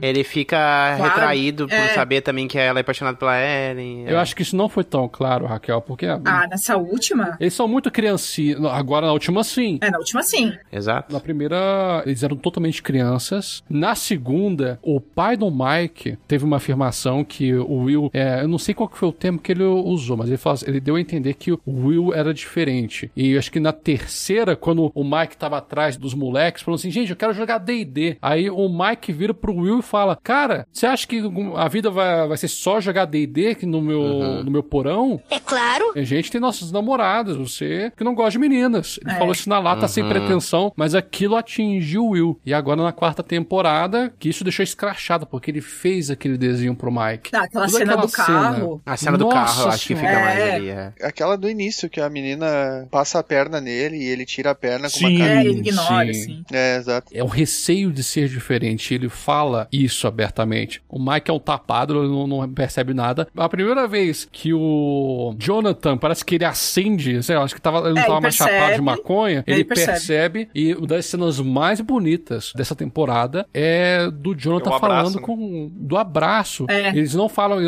explicitamente isso, mas assim, cara, a gente se afastou, mas não importa o que aconteça, você é meu irmão e eu vou continuar te amando, velho. Uhum. Isso é muito legal na quarta temporada, porque traz também o lado da menina, que é lésbica, né? Também. A amiga deles. E na terceira da, Na da terceira, com Robin, a Robin, é no sim, banheiro lá. É, exato. Isso, é na terceira, exato, exato. Então eu trouxe esses dois aspectos que são muito importantes também. Muita gente critica porque acham que é uma questão muito comercial, mas eu acho Não, que é, cara. é muito. Eu acho que é- são as duas coisas, na verdade. São as duas coisas, mas eu acho tão incrível a gente poder ter identificação, toda É. pessoa poder ter uma identificação com qualquer coisa, assim, sabe? Porque, no fundo, o que nos coloca dentro desses universos é algum tipo de identificação, sabe? Uhum. Uma representação. Isso é maravilhoso, eu acho muito legal isso. Quando é bem trabalhado, obviamente, né? Sabe o que, que eu vejo? que Parece que é mais impactante, assim, nessa série, que faz a gente refletir. É porque no ano que se passa a série, isso era muito mais discriminado que agora. Exato. Só que tu olha a forma que as pessoas reagem e não é muito diferente do que acontece hoje em dia. Então a gente vê que a gente não tá evoluindo nada em questão disso. Então se tu parar um ponto de reflexão pra ver, a gente evoluiu um pouco, mas podia ter evoluído muito mais, porque alguns preconceitos que eles mostram lá em 1980 ainda tem. Ainda acontece hoje em é dia. Sim, total. 30 anos depois, entendeu? É um negócio absurdo. Então eu acho que é- se tu parar pra ver e, e botar uma reflexão em cima disso, a série apresenta muito bem esse problema, mesmo que indiretamente, sabe? Corrigindo, 40 anos depois. É, exato, é. é. Cara, também foi um plot twist da terceira temporada a Robin manifestar isso pro Jonathan e ela fez com muito receio porque ela acreditava assim, cara, eu tava com muito medo de falar isso pra você, pra você parar de falar comigo. Uhum. Pro Jonathan não, pro... Pro Steve. Pro Jonathan não, pro Steve. E, cara, eu- e o Steve falou assim, cara, tamo junto. O que eu, eu achei legal, assim, né? Porque ela fala: ah, se você dá em cima de uma garota e ela não quiser nada, beleza. Mas só filho seu ego e vida que segue. Agora, se eu der em cima da garota errada, você. tipo, Tô errada, acabou. É o o ostracismo aqui da cidade, assim, entendeu? Hoje é legal tu ver essa representatividade, mas eu acho meio surreal, porque que eu bem me lembro, eu, eu nasci nos anos 90, né? Mas que eu bem me lembro, cara, o preconceito, pelo menos da cidade interior que eu morava, era muito grande, cara. Ninguém teria coragem de se assumir como homossexual ou Não, como não. lésbica na escola. Até hoje ninguém, muita gente não tem coragem, cara. Exatamente. Não, e ainda tem um detalhe, década de 80, teve o boom da AIDS, né? Que ninguém sabia o que era, e era tipo câncer dos gays, É. não sei o que, e, tipo, fantástico, era um negócio mó sensacionalista. Uhum. Isso deu um boom mais ainda no que já tá no preconceito contra os gays, né? Principalmente com os homens, né? No caso também. Sim, sim. Até eu vou ter que fazer um momento aqui de puro ódio, né? Que é um momento que eu gosto de fazer às vezes. Que tem uma galera na internet que fala, ai, porque a Netflix tá lacrando, Lacrar. colocando que é lacrar. Cara, só tá trazendo representatividade pra uma galera que não tinha, cara. Se tu tem problema com isso, se isso te incomoda de alguma forma, é porque tu é dodói, entendeu? Ou tu tem que evoluir a tua maneira de pensar, Você é dodói. Tu é dodói, total. Tu tem que evoluir a tua Dodói, é maneira de maravilhoso. pensar, tu tem que perceber que o mundo não é da maneira que te ensinaram. Tá errado se tu pensa desse jeito, se tu acha que oprimir o que as outras pessoas fazem da vida pra se sentir feliz sem tá machucando ninguém, não tá fazendo mal pra ninguém. É, tipo, qual que é a diferença na vida da pessoa? Exatamente. Que- Nossa, assim. Quem tá fazendo mal é você sendo um babaca e não, deix... não querendo deixar, achando que tem al- alguma prepotência de achar que você tem que influir na felicidade de outra pessoa e que isso te afeta de alguma forma. Se a felicidade de outra pessoa te afeta negativamente, é porque você é um babaca e você precisa crescer, entendeu? É isso aí. E não tem problema ser babaca, a gente tá errado o tempo inteiro. A nossa maior demonstração de inteligência é a gente conseguir perceber que tá errado e evoluir. Não tem problema tu tá errado, tem problema em tu tá errado e tu Persistir no erro. fazer questão de querer continuar. É, tu fazer questão de ser, ah, é porque eu sou contra. Cara, vai ler, entendeu? Vai estudar, vai entender melhor, vai tentar te colocar na pele da pessoa que sofre. Essas pessoas vêm sofrendo durante anos, durante sempre, desde sempre, que essas pessoas vêm sofrendo por causa de gente que pensa como você, entendeu? Então, não tem mais lugar pra esse tipo de gente aqui. Então, você ou vai evoluir ou você vai continuar sendo um otário. Calma, Maria do Bairro. Concordo. Isso aí. Agora, Tiamat, respira, tá? Respira. é Vamos um monte- passar pra próxima parte. Agora é o momento que a gente bate palma tudo ao mesmo tempo. Tava saindo chamas pelas narinas, tá ligado? Muito bom, né? Tava putaço Esse foi um dos poucos momentos de sensatez do Tiamat. Filho da... Exatamente. Então Ficou todo mundo mó em silêncio, assim, tipo, chorando, enxugando a lágrima.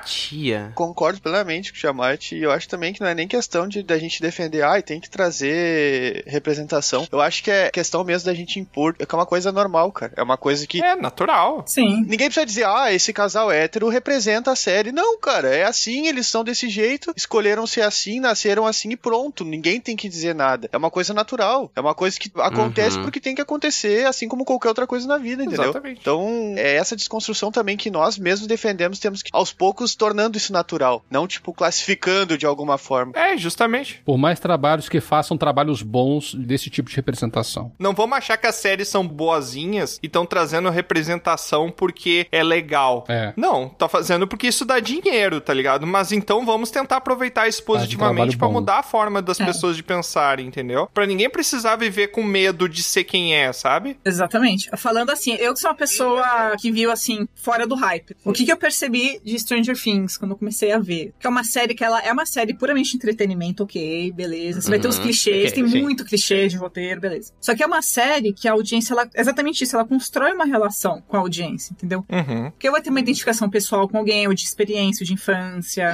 Como a gente se enxergou no Ed, né? É, tipo, o nerd vai se enxergar no nerd, o o gay vai se Ah. enxergar no gay, o negro. Tá. Uma questão é, é uma- é uma nostálgica. série que também tem muitos personagens negros que eu achei muito legal também. Uma questão nostálgica também, com referências dos anos 80, não só em filmes, mas em outras coisas de cultura, então. Quem que teve essas referências de anos 80, de música? Tipo, eu, eu, ah, eu vi The Clash, Joy Division, Kate Bush, Exato. tarará. Eu gosto de, sei lá, Stephen King, que você tem, tem muito easter egg até de Stephen Exato. King. De filme, né? Tem muita, muita referência de filme, né? Tipo, Carrie Estranha, Halloween, até Sim, referência literal ET. mesmo, porque eles fazem de homenagem, assim, né? Então, acho que é uma série, assim, que é legal pra pessoa que teve isso, vivenciar isso de volta. Uhum. E é legal para as novas gerações também conhecerem essas referências. Então eles aproveitam essa voz, né, essa influência que eles têm para também influenciar as outras gerações também. Isso, isso eu achei legal. Vou puxar aqui também por questão do RPG, que nessa última temporada eles meio que usaram essa camada até pra trazer uma referência direta na construção dos personagens, no desenvolvimento dessa parte de conflito, né? Direto com o Vecna e tal. A questão de criar um plano. Tudo isso é muito assim da missão, do quest do RPG, sabe? Eles trouxeram muita referência Uhum. ali. Uhum. E vou mais além, sabe? Uma curiosidade. Eu também, além de bardo, muita gente sabe que eu leciono, que é uma coisa chamada, né? Dar aula, enfim, entreter. Vocês pensam o que quiser. Ele fez um puxadinho lá na guilda, a gente tá dando aula pro pessoal. Não sei o que estão aprendendo, mas.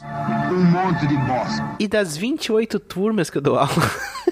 Caraca. Muita Meu Deus. gente, muita galera que nunca teve contato com RPG e que viu Stranger Things chega pra mim dizendo: Nossa, professor, o que, que é aquele jogo que eles jogam? O que, que é aquilo que tem um livro que eu ouvi falar que é um DD? que é-" Eles não conheciam nada. É, então. Então a série meio que criou essa coisa de: Cara, parece legal ver eles jogando, parece uma coisa tão emocionante, sabe? De de repente resgatar uma cultura. Desmistificou muito, né, do que, que Uhum. é o RPG, né? Então, sim, mas eu acho que ela desmistifica, beleza, mas ela não tenta fazer isso. Eu acho É, que ela não tenta é dizer que superficial, RPG é né? uma coisa boa, tranquilamente. uma- Não, ela coloca o RPG sim numas- em pessoas que são fora da comum ali, que tem essa, o RPG é uma Tá. essa outra visão de ferramenta mundo. pra ser usada na narrativa, né? Na série. É, exato. Tanto é que eles se relacionam com essas coisas, né? Eles estão por trás, do- né? de Entender o que que é aquelas rachaduras que acontecem na cidade, o que que é aquilo que tá acontecendo. Então, eles entram nesse upside down. Então, tipo, eu acho que ele não coloca o o RPG como uma coisa neutra, que é um jogo qualquer. A série não faz isso. uhum. Uhum. A série faz um meio para um fim, só pra introduzir o vilão, pra poder Isso. justificar algumas questões dos próprios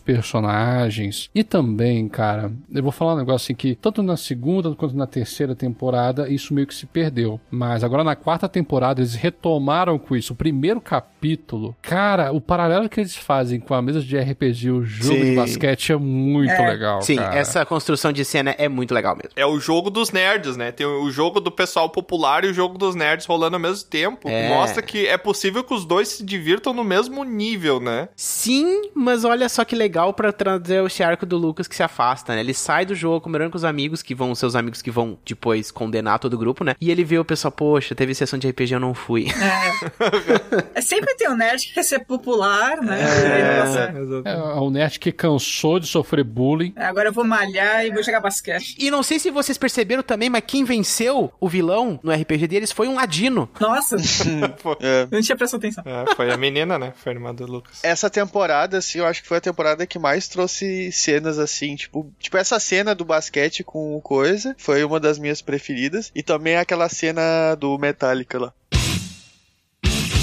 Ah, nossa, nossa, muito bom. Essa temporada foi fantástica, a direção e a edição, velho. Eu acho que foi um dos pontos principais, assim, velho, no meu ponto de vista. É fantástica aquela cena, velho. Foi de arrepiar, cara. É, meu. E eu não esperava, cara. Eu achei que ia tocar um Led Zeppelin ali e tocou um Metallica. Eu não esperava, cara. Tá, mas a música tem tudo a ver, né? Puxou todo aquele cenário caótico e depois de tudo aquilo vem a morte do Ed. Foi um conjunto de emoções e sensações assim que, mano, do início até o final daquele take, daquela cena, tu fica arrepiado, entendeu? Não, foi bem legal. Eu só tenho uma crítica com essa cena. Qual? Porque o, o Ed tá morrendo lá, tá sendo devorado por um monte de morcego do mal. Aí chega o Dustin e fica berrando, Ed, não sei o quê. E não vai nenhum bicho em cima do Dustin, porque, tipo, não pode fazer barulho lá, porque o barulho atrai, né, os é, bichos. é porque eu acho que os bichos morreram, né? Quando ele chega lá, não? Não, tinha um monte de bicho lá. então. Tinha um monte ainda, tanto é que. Ninguém foi é. no Dustin, como assim, pô? Eu vou trazer umas críticas sobre esse momento, que foi uma discussão que eu tive com o Diego também, lá na guilda, com o Mezense. Foi. Assim, ó, primeira coisa que eu queria trazer. Foi muito legal o Ed ter tocado Master of Puppets, faz sentido com a cena. Com Vecna. Nossa.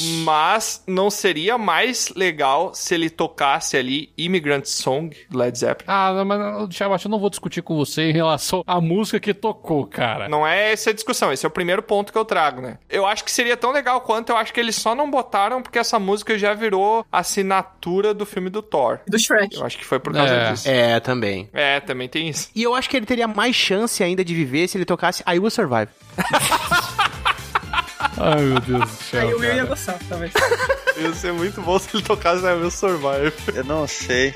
eu não sei. Talvez tenha uma pegada de marketing por trás também que a gente não sabe. Ah, Patrocínio, tem, né? tem, tem. O filho do baixista ou do guitarrista que tocou a música. Não, o filho do guitarrista, de verdade, que tocou a música. É, tem, né? Claro. A Metallica tá usando isso, né? Como propaganda, assim. Vocês vê coisa da Metallica, tem isso. É a cena do filme, entendeu? Eles estão vendendo camiseta do Hellfire Club agora. Isso, exato. Ah, mas Exatamente. quem se deu bem mesmo no Stranger Things foi a Kate Bush, cara, que tava, tipo, há 50 Foi. anos, assim, ninguém lembrava mais dela. Quem é a Kate Bush? Vai morrer. Como é que é? O quê? Quem é a Kate Bush? Quem é Kate Como Bush? assim? Como assim? Você não viu a Desculpa a cena? ignorância, Ah, gente. meu Deus. É a cantora que o, da, da música da Max, mano. Ah, tá. Nossa, eu achei que era alguém interpretando o personagem dentro. Não, um ator mano. que tá há muito tempo sumido. Olha lá, é por isso que eu encontrava com ela. Nossa senhora. Imagina se o Tiamat fosse fumado. Nossa. Meu Deus do céu. Não, não existiria mais Tiamat. Agora vem o segundo ponto, que é a minha crítica, cara. A morte do Ed não faz sentido. Não tem construção, foi só porque eles precisavam do Martin pra morrer e trazer drama pra série. Ele Não, faz pra uma mim faz coisa sentido. totalmente estúpida que o personagem em nenhum momento faria. Ele tá o tempo todo tentando ser inteligente. Será? É uma loucura, né? Mais uma loucura do Ed. Não, mas ele fez proposital com isso, porque ele É. falou, ah, tipo, eu nunca vou ser herói. Ele e o Dustin falaram. Ganhar um tempo. que É, né? vai- aí eu vou me matar? Eu acho que, tipo assim, velho, no cenário que eles estavam vivendo, se ele saísse, eles nunca iam conseguir explicar tipo, o que, ele que aconteceu. sacrificou. É, E aí ia ficar esse rolê dele sendo perseguido o resto da série toda, vivendo escondido. E aí é melhor ele morrer do que os caras dizer assim: ah, ele teve que sair do país porque tava sendo perseguido e fugiu. Qual seria a solução, entendeu? Porque mesmo depois que ele morreu, os cartazes lá, as pessoas ainda estavam pichando, cuspindo no cartaz lá Uhum. dele de procurado antes do gurizinho dizer que ele tinha morrido pro tio dele. Então, sei lá, eu acho que foi o melhor jeito de tirar ele de canto, entendeu? Sim, foi o melhor jeito, sim. Eu concordo totalmente contigo, só que essa visão que tu tá tendo é a visão de quem tá assistindo uma série. Quando eu tento ter a imersão de me sentir na série e os personagens começam a fazer umas coisas que são absurdas, que é só pra trazer drama ou gerar alguma sensação que não condiz, que não foi construído com o personagem ser daquele jeito, eu me desconecto da série, entendeu? Aí eu começo a enxergar que eu tô olhando pra uma tela, pra uma obra que tá sendo feita, e perco essa imersão, entendeu? Eu não tenho muito esse feeling, velho. Porque ele meio que se escondeu a série toda, velho. É, ele se Ele escondeu, meio que, tipo sim. assim, ele foi o cagão a série toda, tá ligado? Então, tipo Uhum. assim, era o momento que ele tinha pra. É, aquela epifania, tipo, Pra meu, morrer? eu- Eh, Não, ele não sabia que ele ia morrer. Pra talvez um ato de coragem pra salvar as pessoas que salvaram ele a série toda, entendeu? Não sei, velho. Ok, mas aí salvar as pessoas que ele não sabia se tava salvando ou não com o ato dele. Vocês conseguem compreender o quão vazio é o ato dele? Ah, ele falou que ele, ele ia ganhar tempo. Ele falou Tempo que, ah, do vou que ele salvar. não sabe se o pessoal precisava É, de mas aí- tempo, entendeu? Não faz sentido. Não sei, ou abri um portal e o Vecta mostrava o pessoal, todo mundo, sei lá, com um monte de morcego Sim, sim, sim, sim. É. comendo eles. Aí faria total sentido ele sair. Mas pra mim não teve construção que trouxe a motivação dele, entendeu? Por isso Chamate. que eu achei fraco, achei pobre essa parte. O, o Ed é burro, mano. Ele é loucão, ele, Ele é é, tipo. burro. Olha, o Ed é aleatório. Não, ele é burro, gente. O cara tá tentando sair do colegial faz três anos e não consegue, cara. Vocês estão querendo demais de um adolescente, minha gente. Mas ele conseguiu se esconder de toda uma cidade a série inteira, velho. Então, pra se esconder. Na casa abandonada de um traficante. até acharem Pior ele, ainda. É. né? Aí acharem ele já era esse esconderijo. Cara, quem é inteligente de fato nessa série é o Dustin. Yeah. Dustin é o único de fato inteligente na E série. a namorada dele, né? A namorada dele também. E a Não, namorada Ela, ela é um dele. gênio, a namorada dele é um gênio. A namorada dele é inteligente. In your face.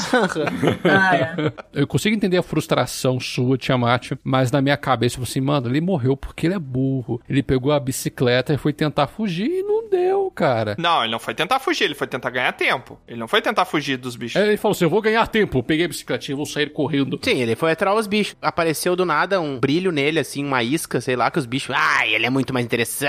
E Foram lá nele. Vamos ignorar o Dustin gritando do lado. Mas também ele não levou em consideração o fato dele sair do Upside Down e os morcegos ficarem ali rodeando, né? Tentando atravessar aquele portal. E, Cara, não dá pra levar um meio lógico pra isso, Ah, não, a não claro ser que, que ele não. seja meio tantã das ideias. Também o- os roteiristas queriam uma justificativa pra matar esse personagem. Falaram assim, cara, esse personagem já tá fadado a. a morrer, né? Algum destino trágico. Então vamos matar ele como um herói. Então morre, diabo! Entre ser concordo, É, lixado concordo. lá com a galera, tipo, da Universal e pelos bichos, muito mais legal do que pelos bichos, né? Eu também. É.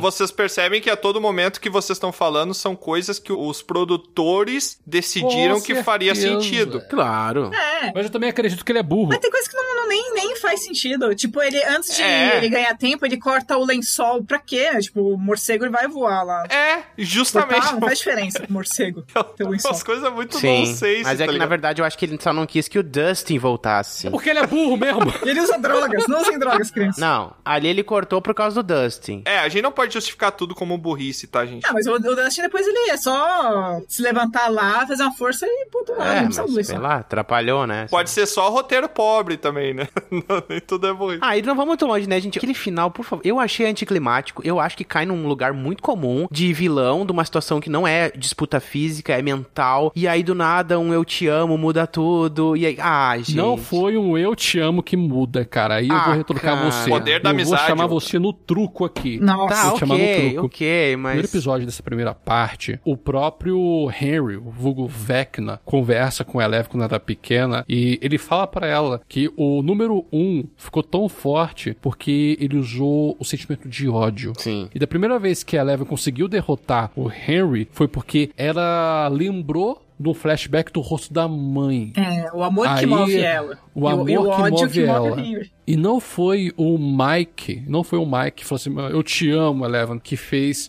ela derrotar o Vecna. Gatilho ali, não teve gatilho. Na verdade, o gatilho da Eleven foi ver a Max no estado em que estava e as lembranças boas que a Eleven tinha da Max que fizeram a Eleven ter a força suficiente para expurgar o Vecna da influência. Mas infelizmente foi tarde demais, né? E infelizmente o grande diferencial foi o poder do álcool, né? Vamos combinar que aquele coquetel molotov funcionou.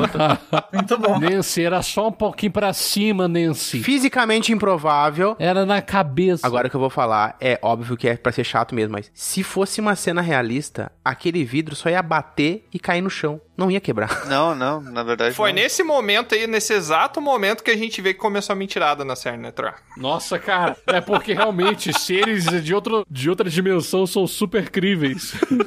Super Tá aí a piada, meu Deus. né? Tá aí É, Não, a não tem piada. nada a ver, velho. Vocês sabem como funciona um coquetel molotov? Como é que funciona o, o Adabonero? É aquele pano que eles usaram, ele se molha muito rápido. Então, assim que eles tocam Sim. fogo e movimentam o álcool, ele vai molhar todo o pano. E aí, quando o álcool do pano entrar em combustão, vai explodir a garrafa por causa do. Não é o contato que explode. Não necessariamente. É provavelmente a necessidade de expansão da chama, né? que tá Exato, dentro do, exato. Dentro do recipiente. Mudei minha opinião. A melhor cena pra mim é essa agora. Estamos aqui discutindo o funcionamento de um coquetel molotov. o poder da amizade e o poder do álcool. É Nossa, tá falando merda, mas foi só pra te contrariar, tá ligado? Não, o Diego tá nessa também. O Diego não acredita no poder do amor só porque ele só tem amigos. É. Não, mas eu, eu acho meio controversa a menina usar o poder do amor pra destruir as coisas. na volta, Mas o Tiamat? tá ligado? Mas é a motivação. Faltava motivação pra ela. É a motivação, é o catalisador. É que nem, tipo, sei lá, tá sua família lá com o Vecna morreu, você vai ser Tá. morto pelo amor à sua família pra salvar. Você vai dar um estado de berserk lá e vai destruir o Vecna. Na quinta temporada, quando o Vector perder, tem que ter um meme do Itachi pegando o Vecna pelo pescoço falando você é fraco porque te falta ódio, tá ligado? A gente roxou muita coisa dessa série, cara. Mas ela existe muitos problemas. Tem muita coisa. Mas ela exi- tem mais qualidade do que problemas. Eu acho que sim. A série é muito boa. É boa, é boa, é boa sim. Só que eu acho que assim, ó, pra quem olhou a primeira temporada, pra quem olhou, eu acho que ela não. Ela tá indo agora pra um lugar de. Ok, pessoas, temos que ter. Um final. Uma sequência. Temos que fazer coisas. Que final? Não tem que ter final. Ela tem que ter uma sequência. Já tá encaminhando pro final. Ah, a quinta temporada é a última. É a Gente, última. não. Ah, mas vocês que pensam, gente. Tá até agora certo que vai. Ah, pelo amor de Deus, gente. Não quero ficar 10 anos vendo, não, sério. Gente, Ela é gente, assim, ela é assim. Vai ter até uma nova série Sim, É. agora spin-off. sobre Stranger Things. Não, isso, isso sim, é spin-off. Gente, enquanto ela vender, ela vai ter coisa, gente. É sim, assim. isso sim, isso sim. Não, mas o arco narrativo da Eleven, do- da molecada, vai acabar. Se vocês quiserem fazer um spin-off deste mesmo universo, cara, ótimo. Como é que o Demagorgon apareceu na Rússia?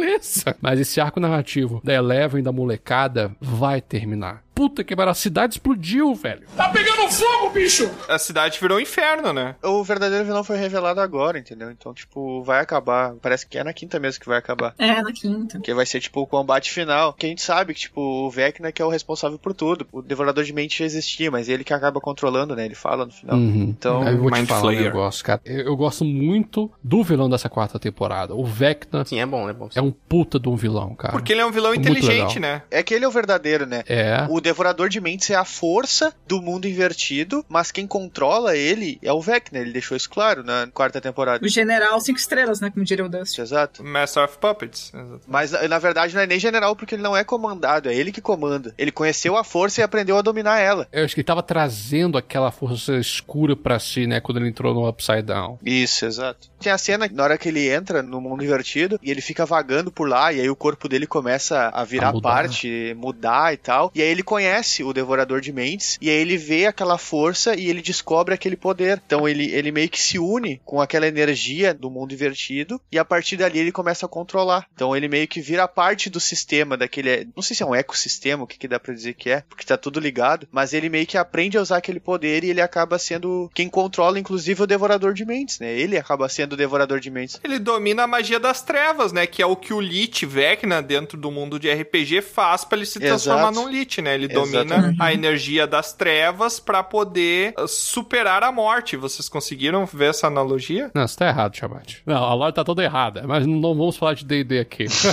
o Vecna não é um Lich. ele é um Lich, sim, só que não foi dessa forma que você contou, cara. Não, é que eu sei que os Liches, eles uh, usam a energia das trevas, né? Pra conseguir enganar a morte, digamos assim, colocando a alma dele em filacterias, né? Cara, se a gente começar a falar sobre o Vecna de D&D, vai ser mais duas horas de papo. Nossa, vai não ser um vale a podcast pena. s- Não vale a separado. pena. Mas galera, aproveitando que o episódio nosso aqui tá longo, o que que vocês acharam desse último episódio ter mais duas horas? Cara, Pra mim, tipo, o de efeito boa, gente. sanfona. Mas não é tipo desnecessário, não precisava. de- Por que não então vários episódios curtos? Por que um episódio longo? É, podia ser dividido em mais uns três episódios, né? Eu não sei por que que eles... Porque se eles dividissem em mais episódios, eles iam encher muito mais a linguiça. Não, mas podia separar o mesmo episódio em partes. Não, cara, não, porque ia ficar muito curto. Não, não, não. Não ia ficar curto, ia ficar dois episódios de uma hora.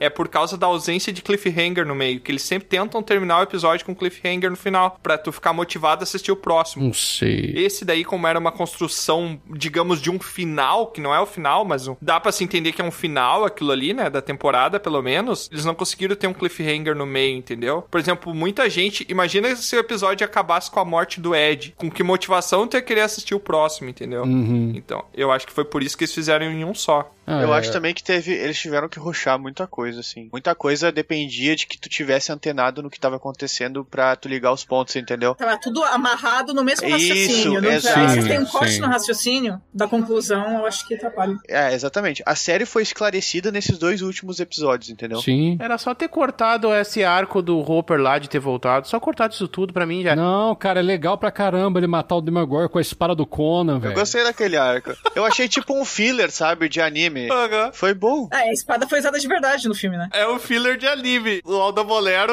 falou, é totalmente desnecessário e não faz diferença nenhuma pra narrativa, tá ligado? Mas é legal, entendeu? O Demagorgon levando metralhada aqui e ali, ateou fogo no desgraçado. É, o Murray botando fogo em todo mundo. Nossa E o senhora. cara com a espada congelada, sem fio, decapitou a criatura que não morre culada, né? É porque é, o que importa é quem está empunhando a arma. cara. O Hopper estava ali para matar É que é a o espada do Demogorgon. Conan, ah. É, a espada mágica, né? Dá pra você entender que ela é É do filme de verdade. Sabe o que seria uma explicação legal pra essa espada matar, que os, os roteiristas não fizeram também? Se por algum motivo essa espada tivesse vindo do Upside Down, aí podia dizer que ela tinha alguma propriedade daquele mundo lá que corta a criatura, tá ligado? Isso seria uma construção fácil de fazer que os caras não fazem e deixa esses furos de roteiro, entendeu? Cara, eles pegaram todos os adultos e tiraram da série pra ter que acontecer a merda que aconteceu. Então pegaram assim, vamos levar todo mundo pra Rússia? Bora! Agora vamos agora encher linguiça na Rússia. Tem muitos episódios lá da Rússia, cara, que eu falei assim, velho, isso não, não precisava. Mas eu tenho cenas legais que eu, que eu curti da Rússia. É, Foi essa da Demogorgon ser decapitado pelo Hopper. O Hopper voltando depois também pra América e reencontrar a Eleven. Cara, eu gosto, eu sou gosto, eu sou fã do Hopper. Eu gosto muito dele. Eu gosto também. A, a cena dele se libertando dos grilhões, cara. Pegando o jet ski, batendo no russo na cabine e fugindo é muito legal. Uma parte que eu gostei, apesar de eu achar um filler e meio desnecessário, era para mim era a barriga do episódio quando chegava nesses momentos, mas eu gostei muito deles terem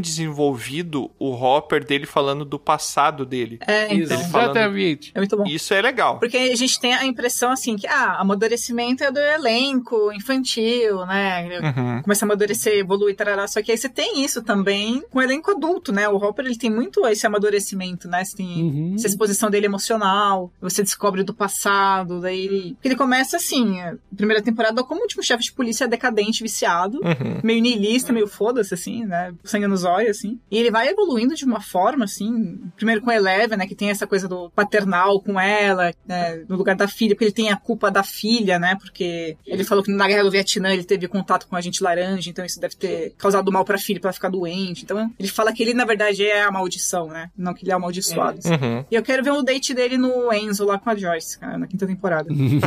pra ele comer lasanha. A Raquel não tá querendo ver a parte do romance, ela tá querendo ver o Hopper comer lasanha, tá ligado? Caguei pro Vecna. né? Eu quero ver o Hopper finalmente comendo lasanha na porra do restaurante Enzo. Porque ele ficou muito magrinho também na Rússia, né? O cara É, secou então. de uma Não, o maneira. Hopper ficou shapeado na Rússia, cara, não ficou magro. É que na Rússia, ou você fica forte ou você morre, né? Aparentemente, É, não tem basicamente. meio termo. né? Assim que o Will pisa em Hawkins, o moleque muda, cara. Ele volta a ser o Will da primeira e segunda temporada de Stranger Things. Eu achei muito legal isso, cara, porque em Hawkins exerce uma influência muito grande nele, cara. É, ele ficou marcado pelo Upside Down, né? É que tem a conexão, né? Mundo invertido. Exato, e lá é o local que mais tem portais abertos, né? Agora então, sim. Meio que Sim. o elo é mais frágil. Vamos fazer um parênteses, assim. Tem vários personagens, na primeira, pelo menos pra mim, na primeira temporada, que eu gostava muito, que eu achava muito legal, que brilharam, assim, e foram perdendo ao longo das temporadas, assim. Concordo. Uhum. Jonathan. O Jonathan, eu gostava dele na primeira temporada porque ele aquele cara que era legal, que ele cuidava do irmão, ele é um cara, Uhum. uma referência legal, ele era maduro, né? Ele ajudava em casa, a mãe, tal. Aí, tipo, ele perde o brilho completamente, vira um É. maconheiro aleatório lá, não faz porra nenhuma. O Dustin perdeu o brilho também, eu acho, na quarta temporada. Não, Ah, você não, tá maluco? não, não, não, não. Você não, tá não. maluco? Mas ele não teve mais uma. Ah, É porque ele era uma criança Eu muito acho. meiguinha, cara. E daí ele cresceu e virou um adolescente feio. Vai morrer. Dante, ele, ele protagonizou toda uma invasão a uma base, meu. Ele Exato. foi, Ah, pô, ele pegou o Bom, bicho ele é- lá do mundo invertido. ele é cuidou. foda demais, cara. O Dante é foda demais, velho. O Dustin é legal a relação dele com as pessoas. Primeiro com o Steve e depois com o Ed, assim, eu achei bem legal. Todos os planos bons são do Dustin. É, eu tenho um carinho por ele. Não, ele é muito bom, não tô dizendo que ele é ruim, mas. Eu acho que ele é um alívio cômico sem ser caricato, que nem o amigo É. do Jonathan lá. Eu achei isso bem, bem mais legal do que o cara que é muito caricato. Ah, eu acho que diminui muito ele dizer que ele é um alívio cômico. Não, não que ele é, ele, ele faz alívios cômicos. Mas eu entendo o que o Troa falou. É que o o Justin resolveu muita coisa, mas parece que na primeira temporada ele tinha um brilho extra. Talvez por ser uma criança muito meiga, sabe? Que daí mexe num, num É. fator humano. Eu acho que todas as crianças perderam o brilho. Gostava do Mike também na primeira temporada, ele era meio líder. O Mike, pelo amor de Deus, cara, eu- quando eu vi o Mike na tela, minha vontade era de passar, mas eu não, não posso passar, que eu tenho que ver como é que vai suceder esse, esse arco. Eu acho que o Mike sim perdeu o brilho, velho. É, porque ele era um suposto líder no grupo, assim, aí ele acata Eleven, tarará. aí nossa, ele fica um bosta completamente nas duas temporadas, assim. Aí, tipo, ele fica de namoradinho da Eleven, tipo, uma chata, assim, sabe? Mas isso daí é uma verdade universal, né, gente? A gente sabe que toda criança bonita vira um adolescente feio, né? O quê? Peraí, vocês achavam o Mike bonito quando ele era novo? Não. Eu achava o Mike bonito quando eu era novo. Eu achava o Dustin bonito quando eu... Que beleza, você sabe o que, que é, né, gente? O verso é repetido 44 vezes. É, é genético, é Beleza, dinheiro é- dos dois. É relativo. É. isso aí. Ou hialurônico. O hialurônico. Tiamat vai pôr no no Google o que que é ácido hialurônico. A única referência científica que teve nessa quarta temporada foi quando o- o Dustin, junto com o Steve e a molecada, estavam procurando o Ed na. eh, Acho que até a rocha da caveira. Que o Dustin estava percebendo que a bússola estava zoada, estava apontando muito pro sul. Aí depois que eles conversam e o Steve acha onde que é a pedra da caveira e aí eles encontram o Ed ali que tinha fugido do Jason. Aí que dá um estalo na cabeça do Deus e fala assim: gente, nós estamos próximos de uma fenda. Porque Uhum. e o que a gente aprendeu nas outras temporadas que toda fenda ela gera um campo magnético que zoa todo o senso de direção e de bússolas que já tinham usado. É, o magnetismo, né? Até os ímãs de geladeira também não, não funcionam, né? É exatamente que ah, os ímãs caíam quando a Hawkins estava com a sobre a influência do Upside Down. Essa cena é muito legal também, porque o Dustin começa a fazer um monte de referência de Senhor dos Anéis, que o- É. É. fica tipo, o Steve não consegue entender, ele fica boiando. tentando É que no- entender. nos anos 80 você tinha que ser realmente nerd pra você saber do Senhor dos Anéis, né? Não é que nem hoje em dia que é pop. assim. Que é a cultura popular. É, tipo Star Wars, né? Todo mundo sabe. Eu acho que a coisa que eu mais gostei dessa temporada foi a propaganda que a Eleven fez pros monges do Templo Carequista. Oh. Porque a Eleven sempre fica mais forte quando ela tá careca. E cheio de trauma. Lembrando. É verdade. Com o Dr. Brenner lá, tipo, socando ela num tanque. É, inclusive, uma outra pergunta que eu queria fazer aqui. Como é que vocês se sentiram com aquela cena do bullying? Da Eleven principalmente se vingando, porque eu sei que é muito errado. Do chocolate lá. Não, aquela cena que ela dá com patins na cara da menina. Eu sei que é uma Tá, coisa sim. muito errada de se sentir. Eu gostei. Mas eu me senti muito vingado quando eu vi. É, é, Tô todo fazendo mundo, aqui. né? Eu falaria assim, Eleven, eu te entendo. E eu fiquei puto com o Mike, porque eu falei assim, o Mike, Eleven, o que, que você fez? Ah, meu irmão, você nunca sofreu bullying na vida, não? É, justamente. Mas era a deixa pra frase dele ficar igual o do Dr. Brenner, aí eu entendi. Ah, Coisa de é. roteiro. Aí ia dar dar os traumas nela. Caraca, eu não tinha percebido. Mas eu, assim, nunca sofri bullying na minha vida, mas só de olhar dá muito nervoso, porque não é a questão só dela não se encaixar em nenhum lugar. Ela, além de não se encaixar, ela sofre bullying em todos os lugares. Sim. Isso que é, porque não é assim que ela não se encaixa e beleza, ninguém liga pra ela e ela é excluída, é ok, né? Ela não se encaixa porque as pessoas não deixam ela se encaixar. O grupo que era excluído da sociedade também fez bullying com ela. Exato. Da aparência. assim. É. Tipo, todo mundo fez bullying, literalmente, da série. Eles realmente criaram, assim, meio que esse cenário, assim, principalmente pelas roupas que ela vestia, o cabelo também. Não sei, eu- parece que eles queriam forçar isso por algum motivo. Eu me identifiquei muito com as cenas dela sofrendo bullying, Link, eu passei muito por isso, e eu até digo, cara, ainda bem que eu não tinha poderes de explodir pessoas naquela época. Powerful Sith you will become.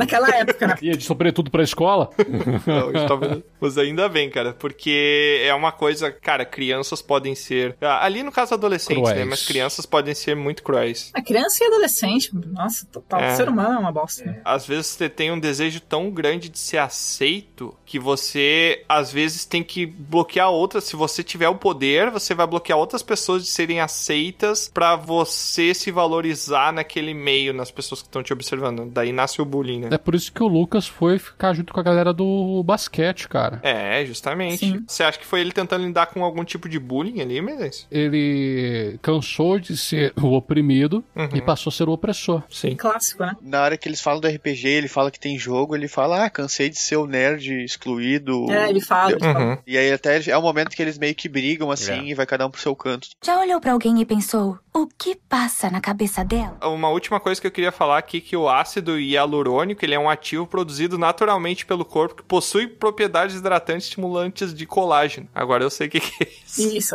Aí, imagina que a indústria coloca num pote isso aí e fala que vai funcionar pra rejuvenescer a sua pele. É. Caraca. Só que não. Desde que você use e esfregue na cara uma pedra de jade.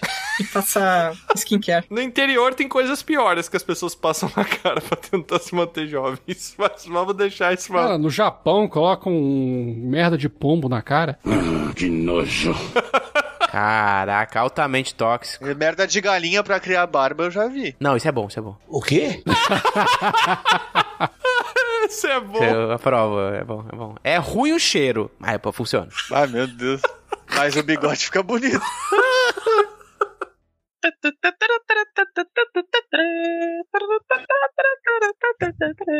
E pra encerrar, então, nosso episódio, que eu acho que a gente mal arranhou o iceberg, que a gente é muito Nossa, bom é se verdade. dispersar também, mas tem muita coisa pra comentar. Eu acho que talvez coubesse em dois episódios. Mas... Parte 2? Parte 2, parte 2. Parte 2 desse episódio.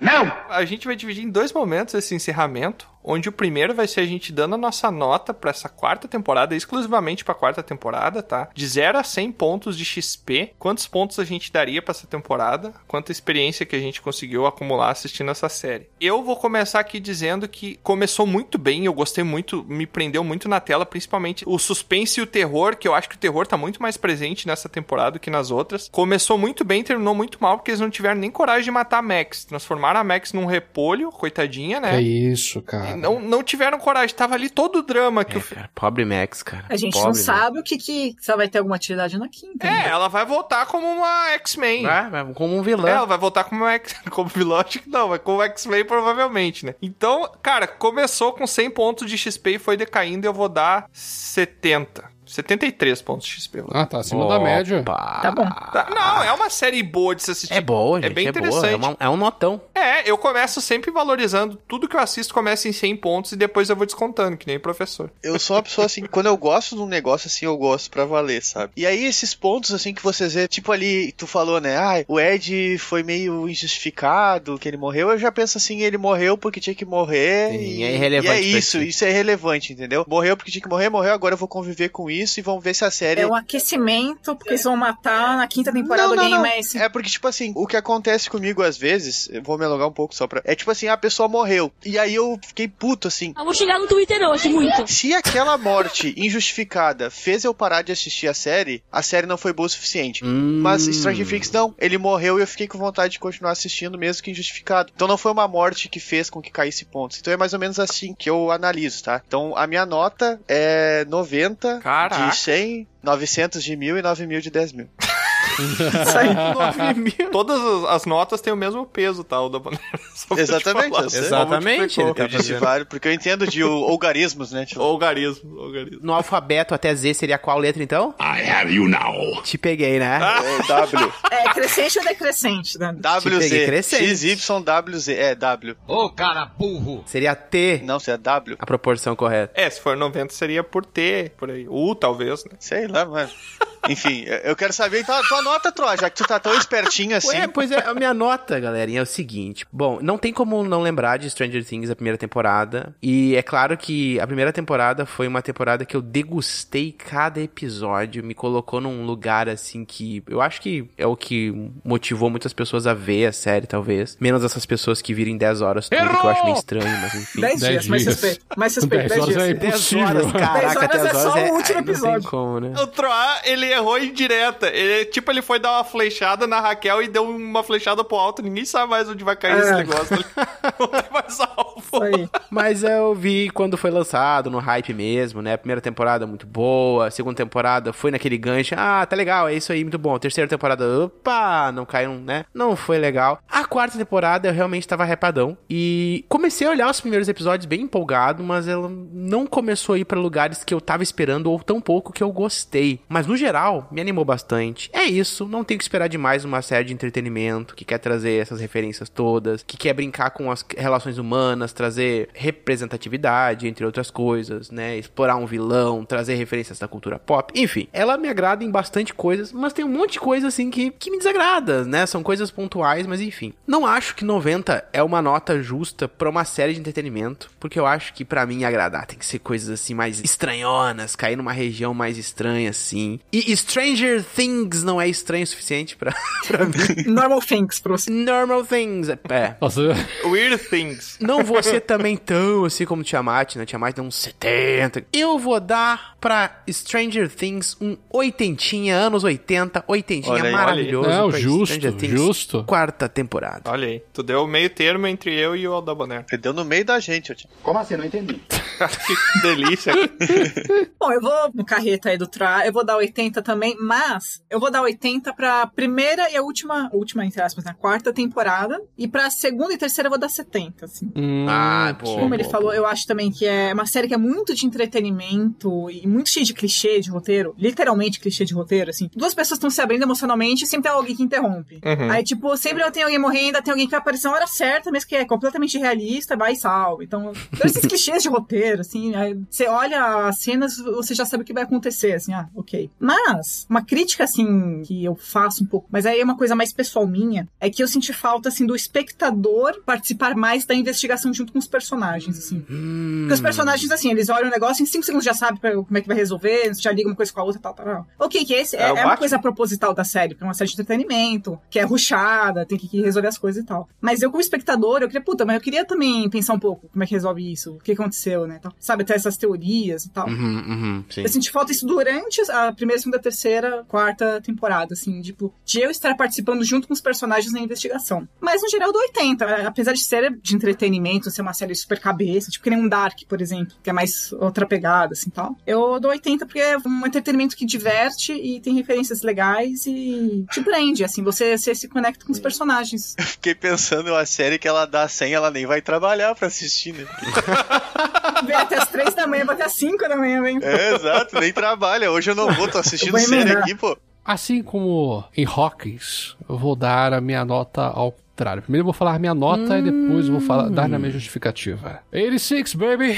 Eu 86 sabia, sabia. vai ser a minha nota pra série. Caraca, então é 68, é isso? 86. Você disse que ia ser o contrário? É, 68. Não, porque. Ah, minha não, nota cara, mais baixa que a minha, 68. mano. Coisa 68 é muito mediana. Eu não acho essa série mediana, cara. Eu gosto muito dessa série. Mas teve uma coisa que a gente não chegou nem a comentar aqui, que foi um furo feio de roteiro que eles fizeram, que 22 de março. Como foi estabelecido na primeira temporada, era o aniversário de Will Byers. E quando a Eleven sofre aquela cena de bullying, quando tá aquela cena da câmera, você vê a data do ao vivo, 22 de março. Eles estabeleceram ali na cena, cara. Tá ali na cena. 20... Será que esqueceram ou será que foi de propósito pra mostrar que, tipo, ninguém dá bola mais pro. Nossa. Tipo, se esfregando, ah, Will, ninguém dá bola. Isso é muito pior, cara. Ninguém se importa com o Will mais. É, tipo, ninguém nem lembra o aniversário dele, tá ligado?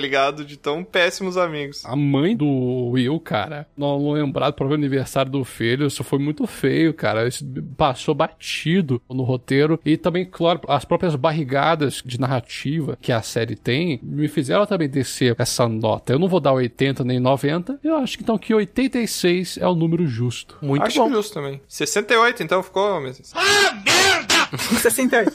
tá. 86. Muito bom. Pra gente encerrar, então. Nossa, isso aqui tá igual a segunda parte de Stranger Things. Aham, não é a termina. segunda parte, não acaba. Sim. Vai ter um podcast de duas horas. Você olha pra cima agora, galera, o céu tá ficando meio avermelhado, estranho, tá? Você achou que tinha findado, mas não, não findou. Não, acabou. Agora vem a parte 2 do encerramento. Eu quero que cada um aqui dê um palpite pra gente fazer um bingo, vamos fazer um bolão de como é que vai encerrar a série na quinta temporada, que é pra ser a última, né? Max, do nada, volta à vida. Sam não lembra de nada, tá de boaça com a galera. E coisas estranhas começam a acontecer envolvendo ela. Ó, Ele falou o nome da série, ele falou o nome da série. O Will de no- novamente vai ser possuído pelo Vecna. E vai tocar Will Survive. Ele vai se libertar. Caraca, é verdade.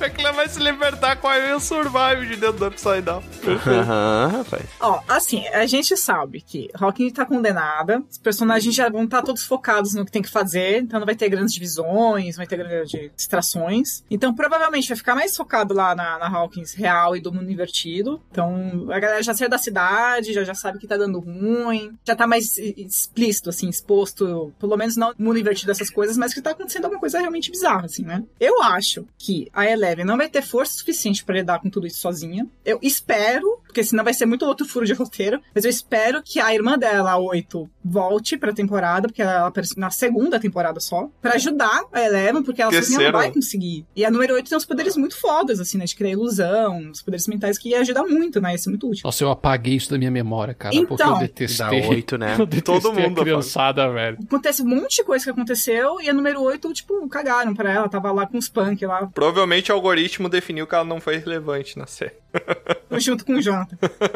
e o Will, na terceira. As duas voltam e matam o Vecna na tua. Eu acho que é uma deixa. Eu não lembro se tem mais algum irmão da Eleven que sobreviveu, ou se foi só a oito, eu não lembro disso. Mas é, pelo menos a oito, que ela foi já apresentada, poderia voltar, sabendo dessa treta. E eu acho que, aí é a opinião minha, que eu acho que um personagem mais central vai morrer na quinta temporada. Tomara, né? É, e o Ed foi tipo um aquecimento só, assim, ah, vamos ver como é que a galera segura isso aqui, que apareceu só nessa temporada, vamos ver. Porque a Nancy viu, na visão lá do Vecna, o Mike e a família dela morrendo. Não sei se vai ser o Mike, mas pode ser que seja um plot, não sei. E o que que eu acharia muito incrível, mas não vai acontecer, o Will vai ter uma importância muito grande na quinta, que eu vi, né, que eles vão colocar ele mais agora em evidência e tal, porque ele vai ser muito importante, né, que ele tem a conexão direta né, com o rolê. Da Eleven e o Will, tipo, se juntarem, o Will vai ter mais participação pra lutar contra isso e ser mais útil, né, porque ele tem essa relação direta já. E eu queria ver o Mike tendo que decidir entre a Eleven e o Will, quem sobrevive. Tipo, amizade ou amor, tipo, se vira. Aí também ia ser muito legal.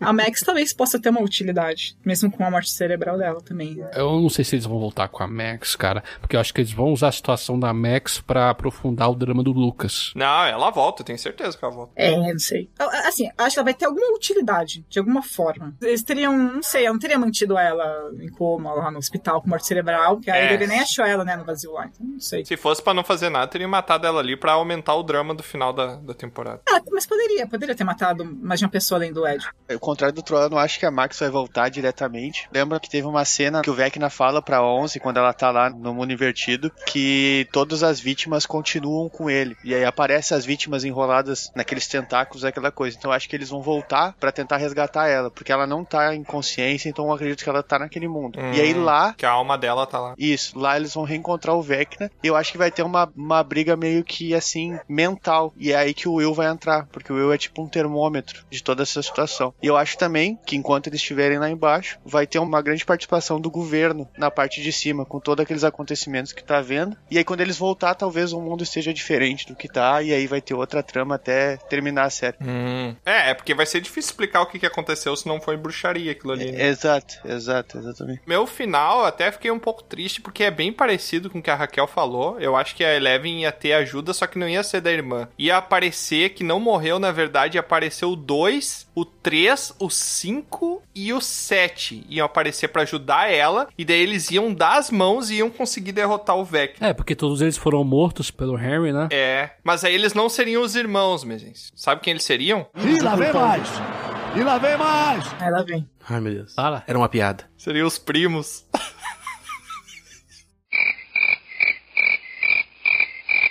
Que?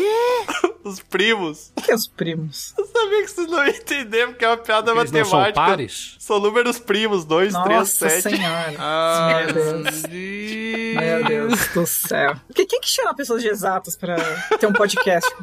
Eu não sei. Eu gostei. Meu Deus. Só, só, só você, Tiamat. Você, você tá feliz, então tá bom. Ai, é muito bom. Olha só o outro final que eu trago. A Eleven. Ah, é dois? É, não era um só? é dois Pera, final. tá, então tá. A Eleven, já que ela tá usando o poder do amor, ela convence o Vecna a desistir da agenda dele. Ele se torna bonzinho, volta pro mundo e faz um tratamento com ácido hialurônico.